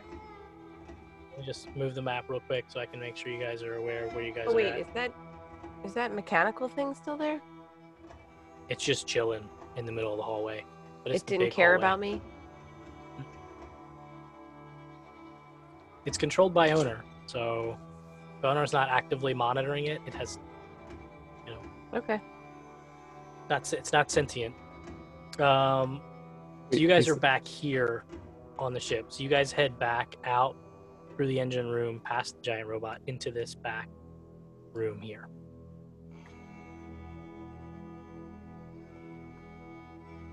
and we don't see our stuff. Hey, when we go through the kitchen, is there a kitchen knife, aka dagger, that I could grab? You don't go through the kitchen. That's here. You Oh. here. Don't There's no connection. doors Into this. There's no I connection. understand. Is there any obvious way to sabotage that robot once I realize that it's not trying to kill us? You have five minutes from the time that she came down to let you out of the cage till you crash land. Would you like to spend your five minutes attempting to sabotage the robot? Can I spend two minutes attempting to spa- sabotage the robot? Can. I would help. So I'm do? looking. I'm looking for, and I'm hoping that my own physicality gives me some insight into what I might be able to do with the robot, seeing like what might be critical and what might not be. I'm looking for like the that tube that messes it up real good. That's what I'm looking for. Okay, so uh, investigation check, and if Glowin is helping, you may do so with advantage, or you may both roll. My investigation's not good, but here I go. Mine's not good either. Okay, then here's with advantage. Oh, that was good. Uh, 17. 17. Uh, with a you notice that there's 17. you notice that there is the robot seems very well made uh, not not very well used not not used often. It's, it seems to have some dust on him. Uh, but you notice a a very new part that has been added to the back of this robot that doesn't seem like it matches the rest of the controls. Does it is it screwed in or like It's like- it. haphazardly attached uh can I pull it off? you can attempt to pull it off yeah You can certainly try. I'm gonna make a wisdom check first. Looking for a hint from the DM. How likely do I think this thing is going to rampage on me? Don't cut the red wire.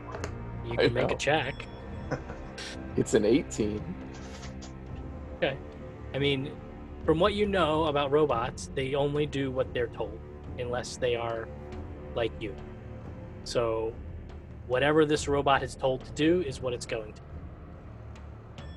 If it So- can't be told what to do, it probably isn't going to do anything. If it can be told to do something terrible, then it will do something terrible.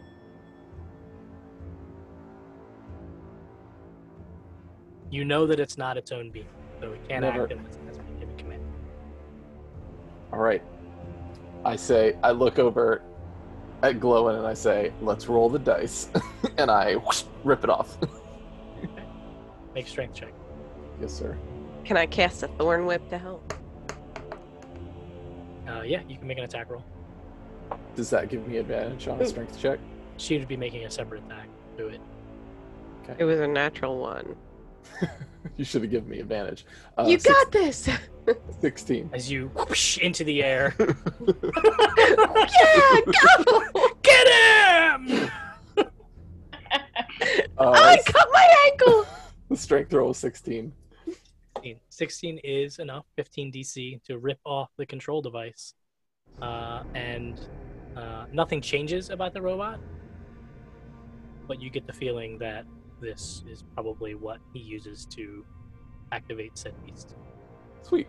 Okay. I. Did I have any? Are you going Did I back have any idea of? A, ah. oh, Glowin? I don't think so. You got about a minute. We, Did yeah, I we have any run. idea where they took our weapons? Did we see them? Did I see them when I went upstairs, or did they mention them? You did not see. Can I use anything that's like a stick as a staff? Um, it depends on the make and durability of said stick, but mostly yes. Can I just kind of browse around? Like I sort of know the area because the animal. Like I've been hanging out with the animals. Is there a stick somewhere I can grab that would work as a staff? Okay, I'll have you make a uh, investigation check.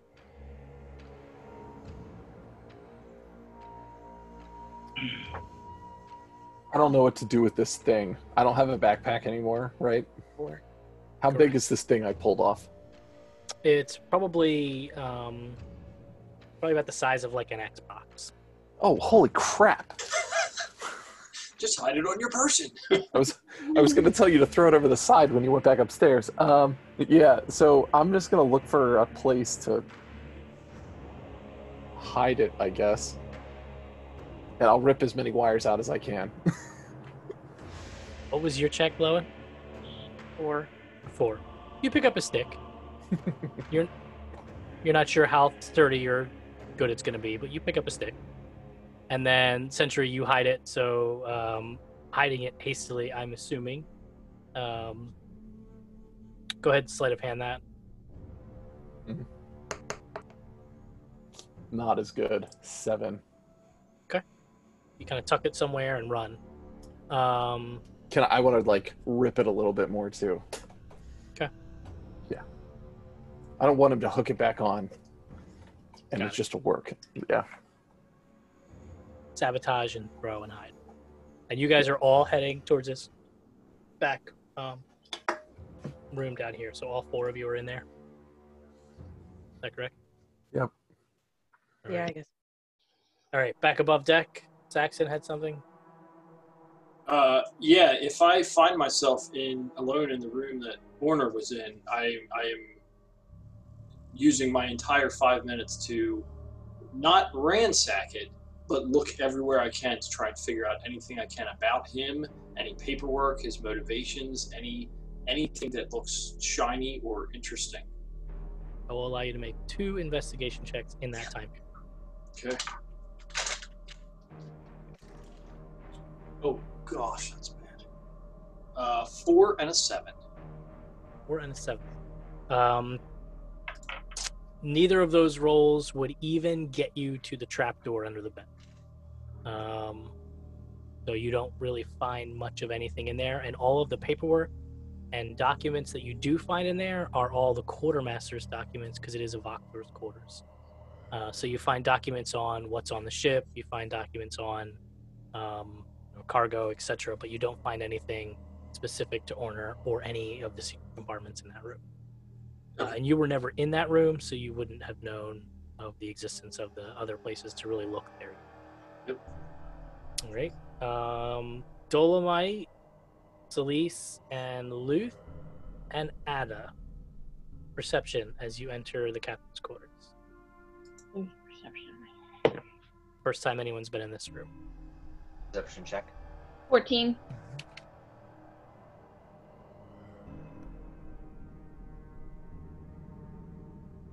Eleven. Natural 14, 20. 11, natural 20. Always one of you. All yeah, right, That was a um, Roll the second one. So this is the captain's quarters. Uh, As you walk in, all of you notice it's very dusty. It does not look well used. Like it's kind of in. It's not messy, but it just doesn't look like anyone's been in here doing anything. It just looks like a room that's not used often. Um, there's maps and charts laying out. There's some books laying out. Uh, there's an open, empty chest at one end of the room.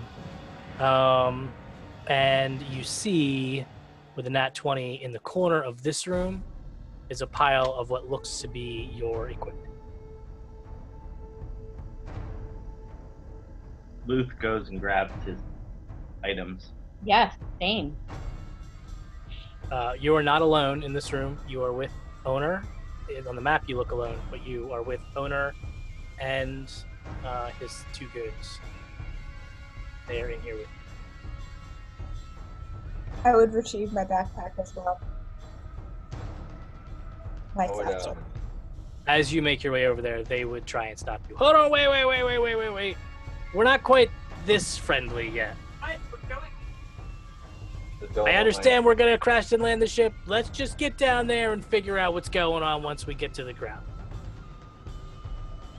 This whole ship could like fall apart or burst into flames, and we might be stranded on an island. I think we should all have as many supplies on us as we possibly can for the good of the whole group.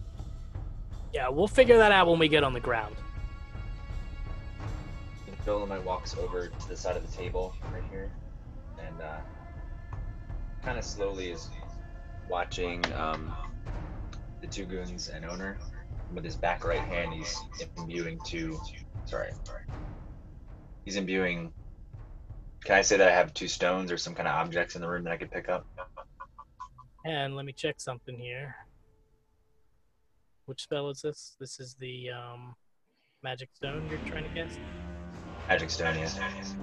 Okay, so um, it is a vocal spell, so you will have to speak the spell to cast it. You so they will know that you're casting something if you are doing that. Okay. If you look at your spell under components, it'll say VS. That means it's vocal and uh, Somatic. physical, like somatic. You have a physical. You're kind of moving your fingers or waving, whatever. Okay. So I'll. and I You can do that- it. I just want you to know that they would know. I would uh, cast it right when we crash. It's a bonus action, so it's fast. Yeah. Okay. All right. So here goes the ship. The ship is going to start plummeting and crashing into the ground. Everyone get to say what they wanted to say before we get to this point. Have I braced myself? I'm braced against. Everyone's braced for impact. Um, and we are going to make a couple of rolls uh, that are going to determine how bad the ship crashes into the foliage below. Fortunately, you made repairs to both the rudder and the envelope. Um, so the crit, so the ship is going to um, land pretty successfully by default. There's just going to be a couple of rolls that could determine what kind of other damages could occur. Um, so first round, the ship's Nice. coming in, and go ahead. Can I say Saxon crawls under the bed for safety? Okay. Um, so the ship's going and. Um.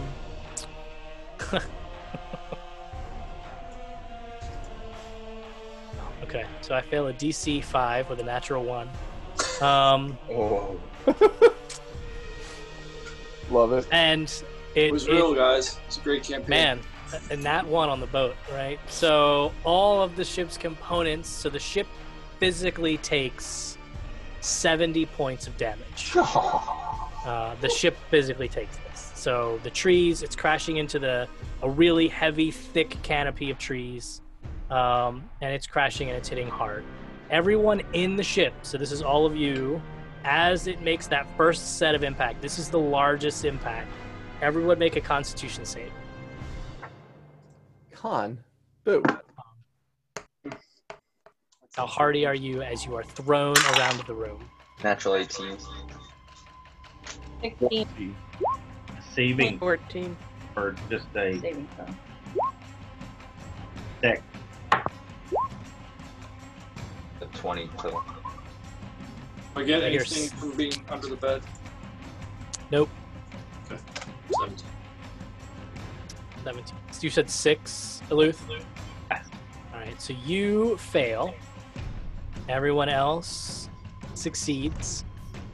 Uh, Luth, you take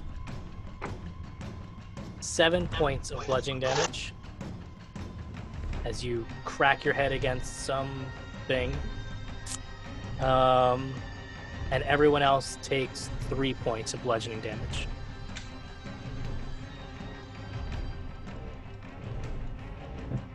All right. So at this point, the ship is now tumbling through the tree canopy. Succeeds on this saving throw, and only takes 15 points of bludgeoning damage. Uh, the ship's hull is still intact as of, uh, for the most part, but the insides of the ship pretty dam- pretty well damaged. Um, everyone in the ship. Uh, nope. No one is on the deck of the ship correct? Everyone is in a room? Right. Yes, okay. So no one is at this point flung from the ship. So you all remain in the ship. No problems there. Um, and the ship did not take enough points of damage to reduce the ship to zero hit points. Therefore, none of you take additional damage as the ship crashes through the canopy. It takes the brunt of the force here. And then the last piece here, as you land on the ground, uh, again, it's rough, but the ship does make a successful landing onto the ground uh, and remain mostly intact. The envelope has torn completely. Um, it is no longer. I'll say at this point, it seems beyond repair uh, as it is kind of draped through the tree canopy above.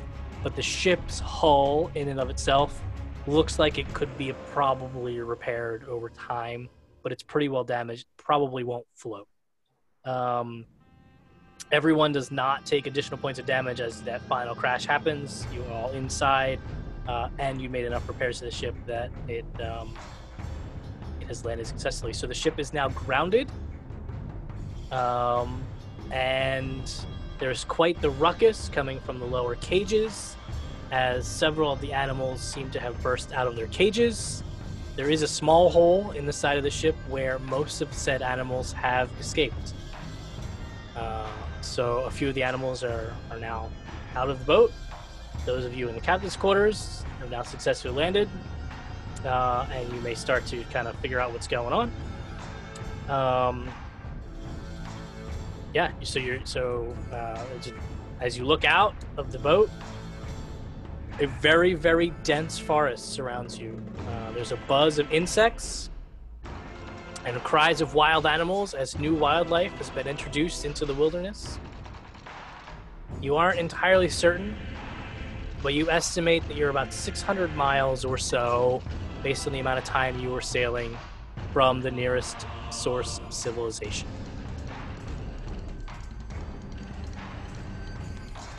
Told us that we were also carrying non-dangerous creatures, right? More additional domesticated animals. They would have been the ones on the ship's deck that would have mostly gotten flung or They would have been escaped. thrown They would clear, have- so they're all fine. yeah. That's how it There works. is there is no one else on the on the deck. Or at least that's what you tell Glowin. Uh, but- excellent. So you are now you are now stranded on the island, and I know Deanna wants to leave at eleven. Um, She looks so peppy. Ah.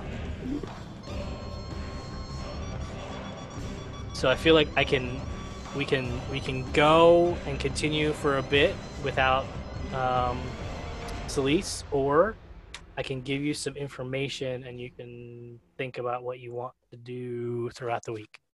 Up to you guys. Majority rules. In a seven-player scenario session. If you guys are staying, I'd like to keep going if we could, but I don't want to leave you out. if you guys are staying up, I don't mind if you just take me along somewhere with you.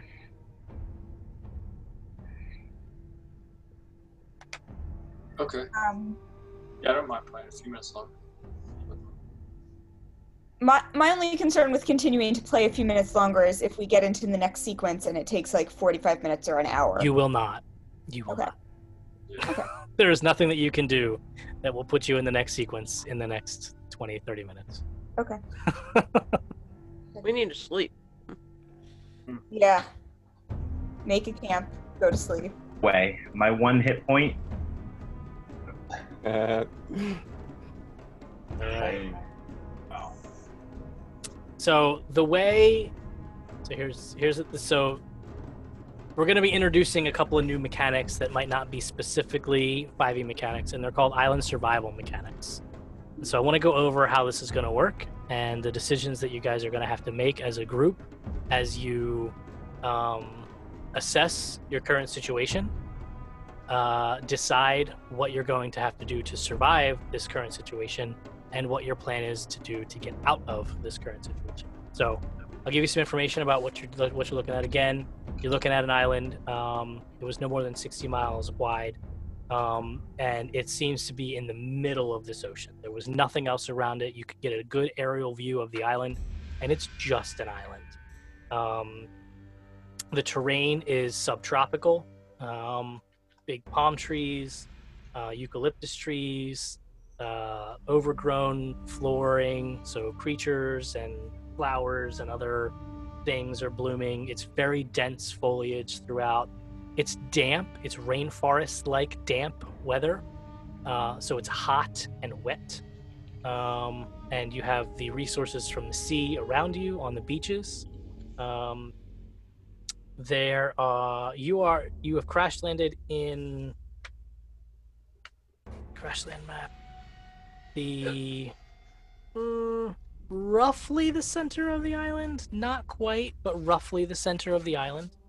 Um, you don't know as you look around like different kinds of terrain because it's a thick, thick jungle. You can't see like through the jungle to see if there's any mountainous terrain or anything like that. Right now, all you know of this island is there's clearly a beach somewhere.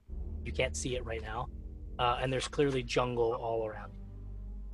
Um, the blimp is uh, in tatters. Uh, there's bits of the large blue envelope smothering the trees above you, creating kind of a secondary canopy right now above you. It's really hard to see the sky at this point. The canopy's so thick, and with the introduction of the blimp over you as well, um, you really can't see this the, the sky. And it's dark, right? Because it was evening, and so you really can't see. Uh, you're really not sure. It's hard to see anything in front of you at this point, but it's really um, not sure what it's going to look like during the day. But you're you're getting the idea that it's not going to be easy to see through this. Um, yeah, you do. I'll have dark. Um, you smell the smell of fire, um, and the fire is coming from different pieces of the boat that uh, burst into flames as it crashed.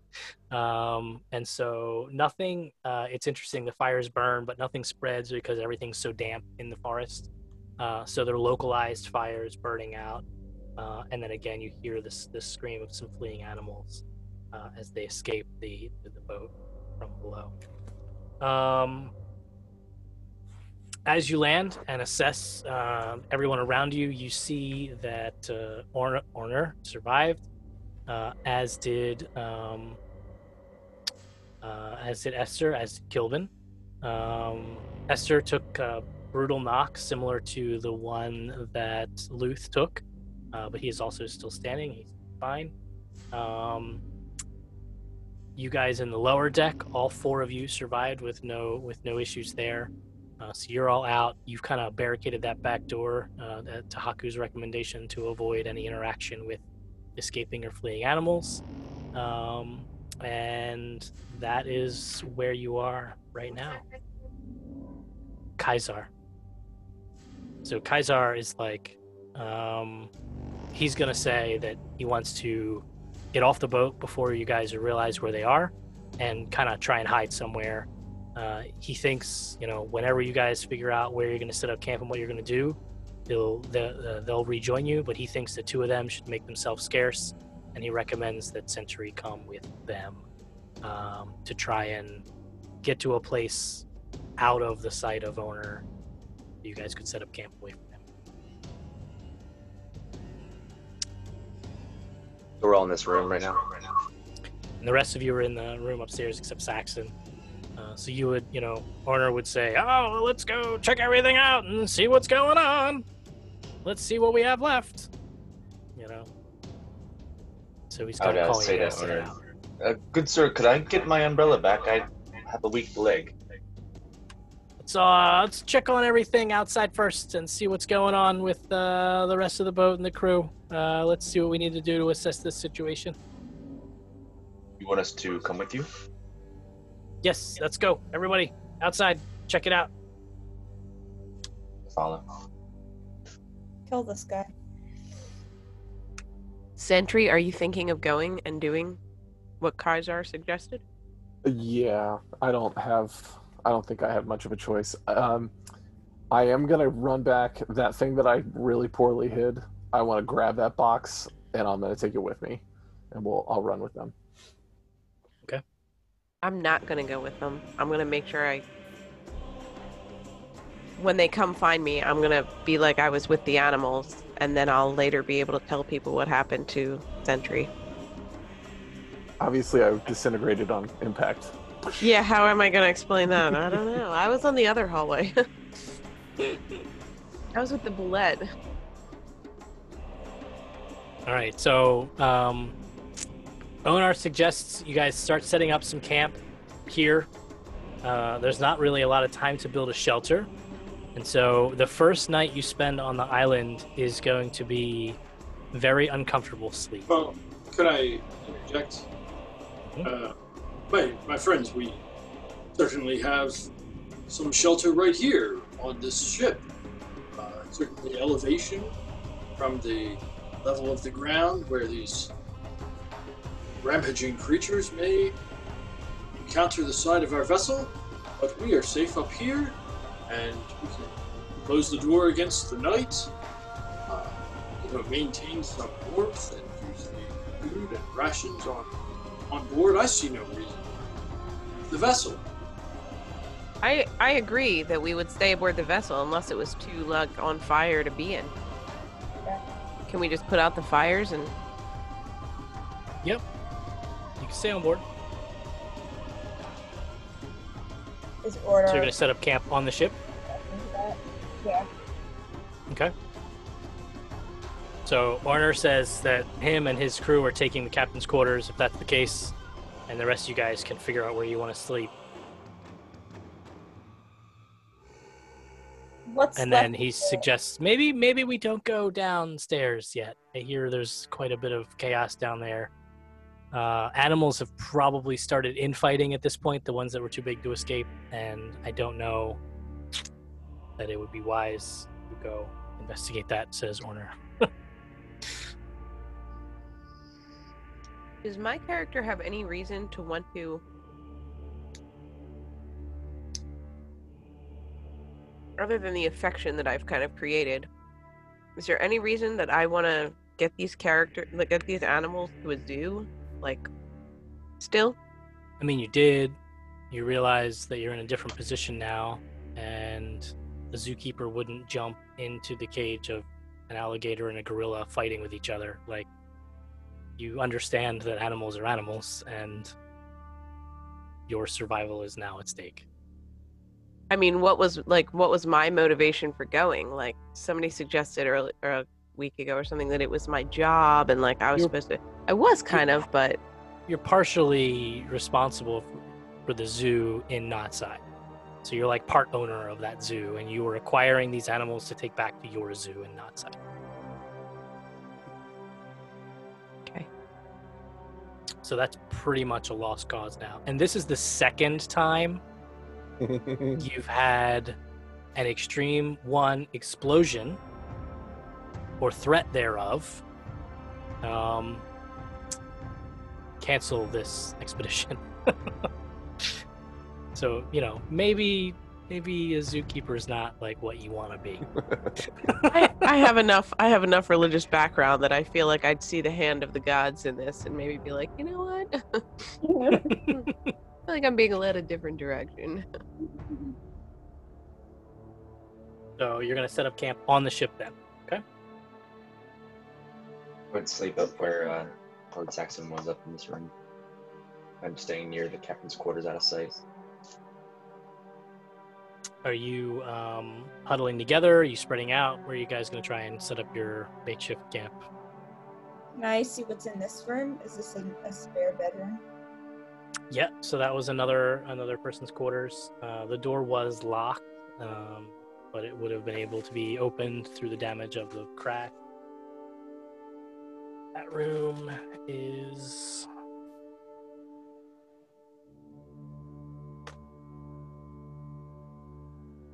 It's Kaisar's quarters. Uh, so it's the bosun's quarters. Um, there's a bed, a small chest in the corner, um, and that's it.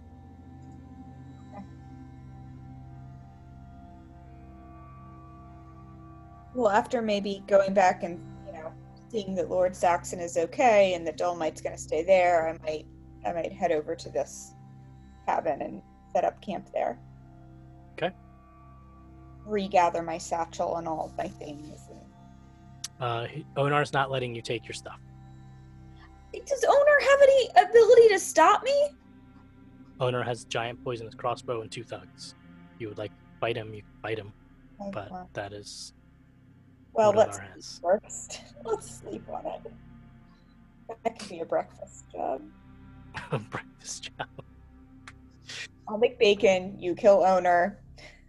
Uh, we'll you are you your your odds are significantly better without the giant evil robot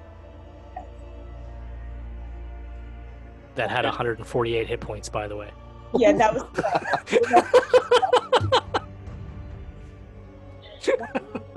I, there are not enough spells in the world to do something.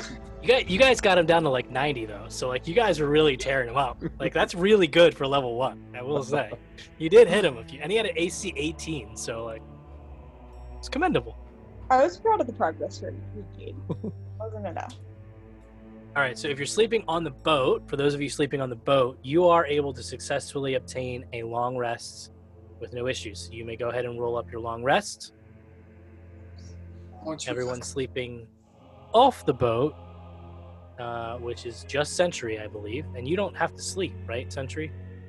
So I power down for four hours a night, but I'm fully awake the whole time.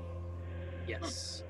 So Six hours. Sorry, six hours. Sleeping without shelter on the island pros, mm, poses issue, but you technically you're the best character to do so. Don't have to sleep without a Constitution saving throw. So Kaisar and Tahaku will make Constitution saves.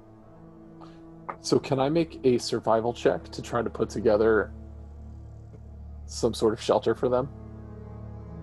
A substantial enough shelter would take uh, six hours to build, six to eight hours Okay. to build a substantial enough structure Sure. um, to provide um, closing off from bugs and insects and weather and everything on the island.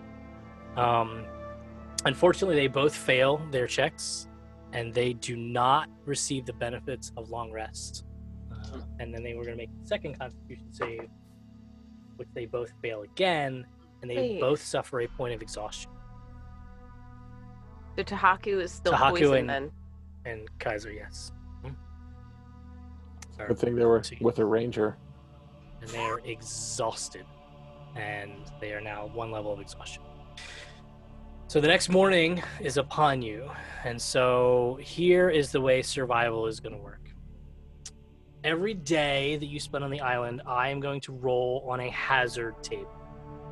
If i roll a d if i roll a 20 on a 20 sided die there will be a hazard that you will have to deal with that day right so, 1 in 20 chance of dealing with a hazard every day that you are on the island. Those hazards vary, and I'm not going to tell you what they are, You just know that there's a risk of a hazard. Um, you have spent some time. We're going to montage this kind of scenario real quick. You spent some time assessing the first day, assessing your supplies and materials. Those of you on the boat were able to gather food and water. You were able to gather, um, do some math real quick. Um, Saxon would be writing. He would be grabbing a piece of paper from the room and writing down all the inventory. you have 70 pounds of food. We're just going to do it that way because that's that's how we're going to attract the consumption of said food. Um, and you have 70 gallons of water. Don't ask me how you would have known the exact measurements of water there, but that is what you have. Characters who spent the day, so you guys, so um, Sentry with Tahaku and Kaisar, you would have spent the morning uh, foraging for materials, and you would have found enough food easily uh, within an hour or two to sustain you uh, for the day. You're able to kind of rummage around around the, the shipwrecks and the areas. You remain mostly out of sight that first day, and you're able to come up with enough food to uh, enough food and, and water based on kind of trying to robbing and stealing in different parts of the ship for one day. So you have three pounds of food and three gallons of water that you're able to come up with through foraging that area. Uh, and if you choose to make a shelter in this one day, in addition to doing what you're doing, you may do that, but they can't help you because they are exhausted. So it would be only you, and it would take a full eight hours worth of work to construct a shelter hidden away from the group for the three of you to reside in, uh, if that is what you choose on the first day. Um, everyone else, um, you have some choices into what you're going to do um, each day. So every day that you're surviving the island, this is the survive the island phase. This could take three days. This could take 30 days. It's not going to take 30 days of RP, but what we'll do is every day we'll decide this is what we're doing, this is who's doing it. We'll roll all those actions out, and then that'll be that day. And then we'll do another day. So the next session, we're not going to do any days this session, but the next session we might do 20 days of island survival. Okay. Um, so just keep that in mind. This is how the island survival is going to work. You have options. Here are your options.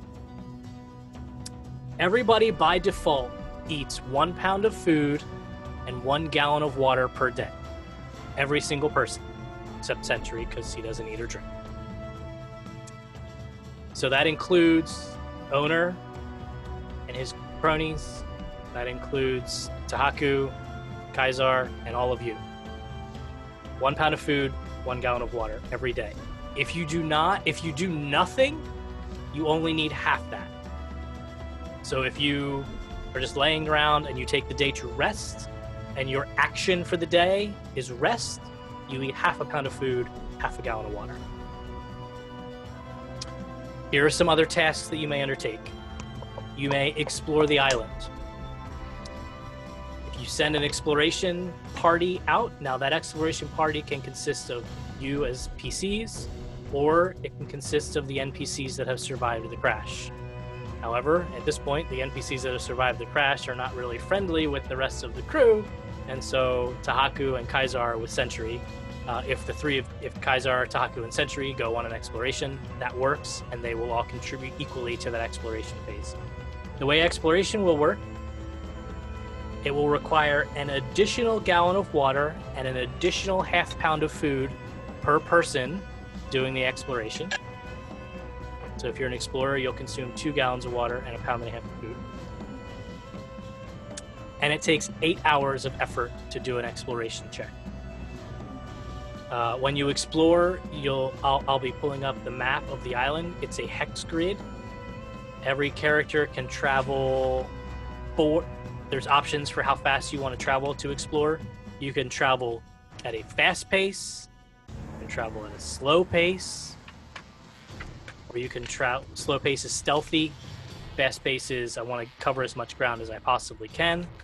And um, normal pace. Uh, I'm looking for the table. Here we go. Uh, so normal pace, you'll be able to cut. You'll be able to explore four hexes per day. If you do not make it back to the camp, you automatically camp outside. You suffer the penalties of not being in a shelter. So you'll have to roll constitution saves to see if you get the long rest. Um, and if you do make it back to camp, you get all the benefits of being back at camp. Obviously, you have already have a shelter in the boat, and you've built a shelter Sentry on the first day. Uh, if you go fast pace, you can make uh, five hexes, but you get a penalty to all of your perception checks as you're making the exploration of the island. Um, you could miss some things. Um, you can move at a slow pace, which is stealthily, cautiously, quietly, sneakily, sneaking up on things, which means uh, that you can only travel three hexes per day, but you'll automatically get the jump on any creatures that you encounter while um, walking through the, the area. Um, so that is the options for exploring. In addition to that, I, as the DM, the jungle is so dense, and it's not an area that any of you have been to, uh, unless any of you are proficient in jungle exploration. I don't remember what your favorite terrain is, Sentry.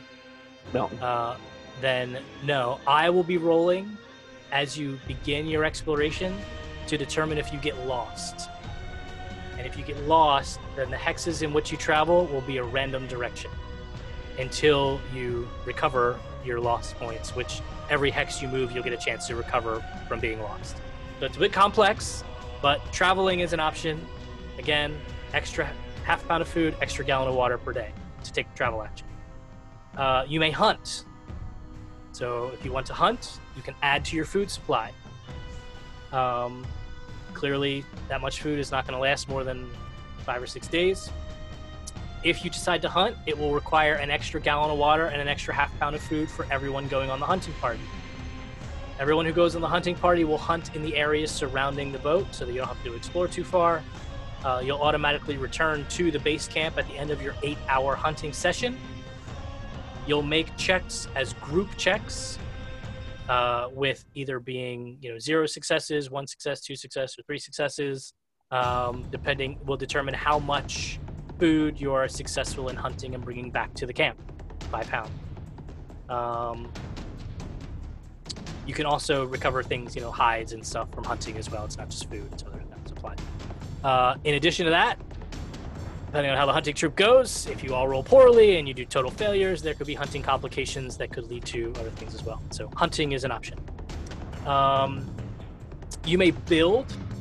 Uh, so there's different kinds of buildings that you may build based on the resources that you come up with. Uh, building is an, uh, again a group check that's going to occur. Uh, when you decide whether you're going to build, uh, you'll whether you're going to build, and it will consume an extra gallon of water and an extra half pound of food to build. And again, this is activity that you can all take or NPCs. So NPCs can be dedicated to building tasks. You, as the survivors, will make these decisions as to which the NPCs are doing, outside of potentially Onar kind of taking control of what he's going to do. So we'll see where that leads. I don't Um, think he'll be around long. so there's that option. Uh, you can kind of come up with what you want to build based on ideas and things you can think of. Basically, think of Tom Hanks and Cast Away and decide what you want to build to get off the island and how you're going to survive. Um, come up with good ideas. Uh, different things will require different types of materials, which lead me to the next task. You could spend eight hours gathering materials, resources. So you can explore different hex tiles. So as you explore the area around the camp, different hex tiles will offer you different types of resources depending on the hex tile that they are. Some hex tiles will be heavily forested, some will be heavily water, some will be, uh, you know, once you get out to the shoreline, some will be beach. And so there'll be different types of terrain that you discover that will have different types of resources, which you would be able to gather by gathering resources on those. Gathering resource cost, you guessed it, an extra gallon of water and half pound of food per person gathering resources. Those are the options that you may take every day while you build your camp and survive the island. You are all now level two. So as you wake up, Nice. You hear ding, and you see your guild chat go grats, grats, grats as you level up. Uh, so congratulations everyone on level two. I know I just gave you a ton of information. Feel free to text questions all week about that if you have them in, in the thread. Um, but this is going to be a really interesting time for you guys to definitely talk about what you want to do, how you're going to set up camp, what you think you might want to build, where you think you might want to start exploring. Obviously, you know, crash site. Let me see if I can share the map with site with you. If Set it in here. Blind it out. Um, did, but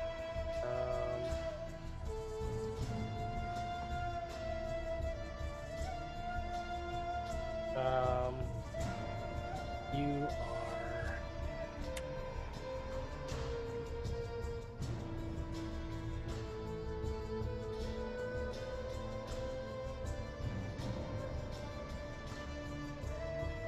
So are we all in the room together still? We just, we just looking up at this point.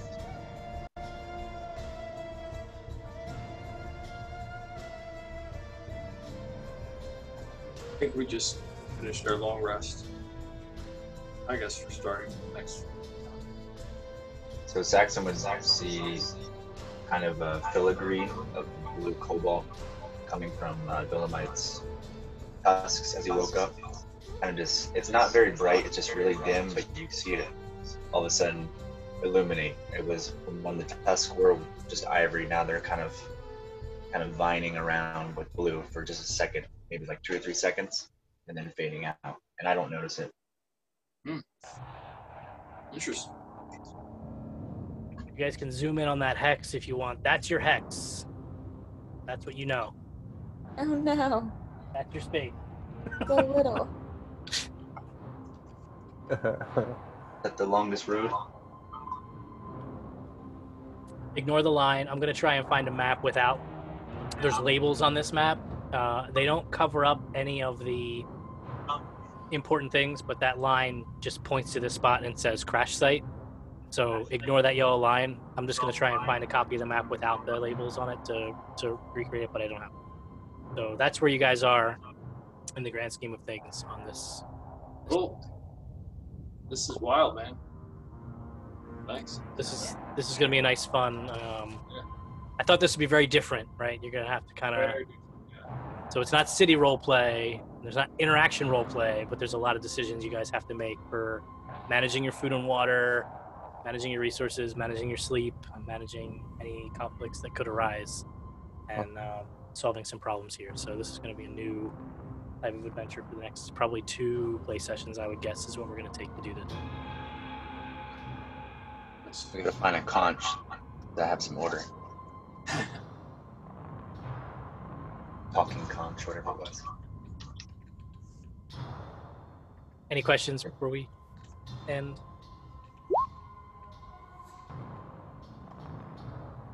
Is uh, Onar like taking uh, or bringing us around, kind of under his control, like with his lackeys? Onar assumes you're part of his crew at this point, but he's still not trusting you.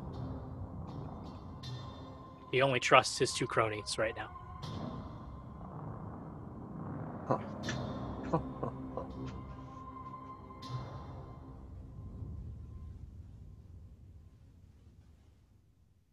All right. Jeremy has a lot to tell D.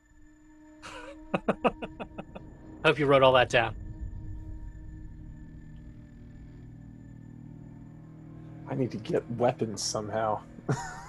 That's our biggest problem at the moment. The good news is the D&D 5e E rules have a place for improvised weapons, which is exactly what Glowin is holding right now with her branch. Nice. nice. I have a weapon, my spouse, for what it's worth. But I can't take on Good thing three you chose people by myself. an, ad- an adorable um, spell focus. I wasn't even thinking about that aspect of it. It just worked out well. But I need my teddy bear. I'm sad and scared. Don't take it. All right. All right, this is great. Hey, we survived the crash landing. I didn't I didn't know that we survived this far. So Yeah. So, spoiler alert, everyone was going to survive the crash landing. Who you survived it with and how you survived is the question.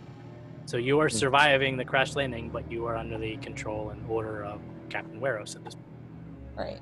Um, Wait, were what many- if we had kept fighting him? We Oh, would have would've died. Yeah, you could have died.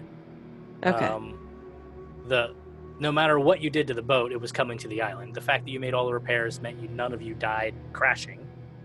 Um, because if you didn't repair one of the two things, then the boat has less hit points and it has an increased DC on its saving throws. So you reduce the saving throws that the boat had to make to a five in order to, to not. And I rolled a one on the first one, and then I rolled like a, a 10 and a 20 on the next two. So everything worked out. Um, but yeah, the boat would have been utterly annihilated on a natural one without any of the repairs. It would have just shattered in the sky. You all would have been thrown, and none of you would have landed together. mm, oh my goodness. Hmm. So a couple ways that could have played out. Cool. Interesting. You guys did good. At the point where you left it last week, you had to truce with Weros. Like there was no other outcome without killing you. Everything's good. Cool. Awesome. All And we're do, is it next Monday? So I We're good that day. Yeah, next Monday we're good. It's the Monday after we're all at the beach. We have to figure out. And Jeremy, you're out one week, right? Is it I'm next week? be- yeah, I'm going to be out of town next week. I mean, I would really hate to miss it. Um, I'll just have to see how things go if I can join or not. Maybe I'll maybe I'll join later. Or something. There will not be a lot of map play next week. Um, outside of the exploration tiles, which is just whether it's forest or water to kind of tiles. And so if it's something that you don't like, if you can't Roll20, but you can dial into a chat, Okay. you could probably play from, you could probably get, you know, 80, 90% of the campaign next week without seeing the Roll20 maps. Depending on, obviously, if there's conflicts that arises on the d20 rolls every day. So Or conflict will create. conflict you create within your own party, sure.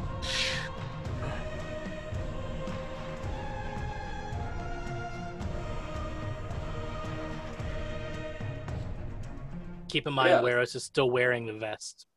Hmm. That in theory could explode the ship. Yep.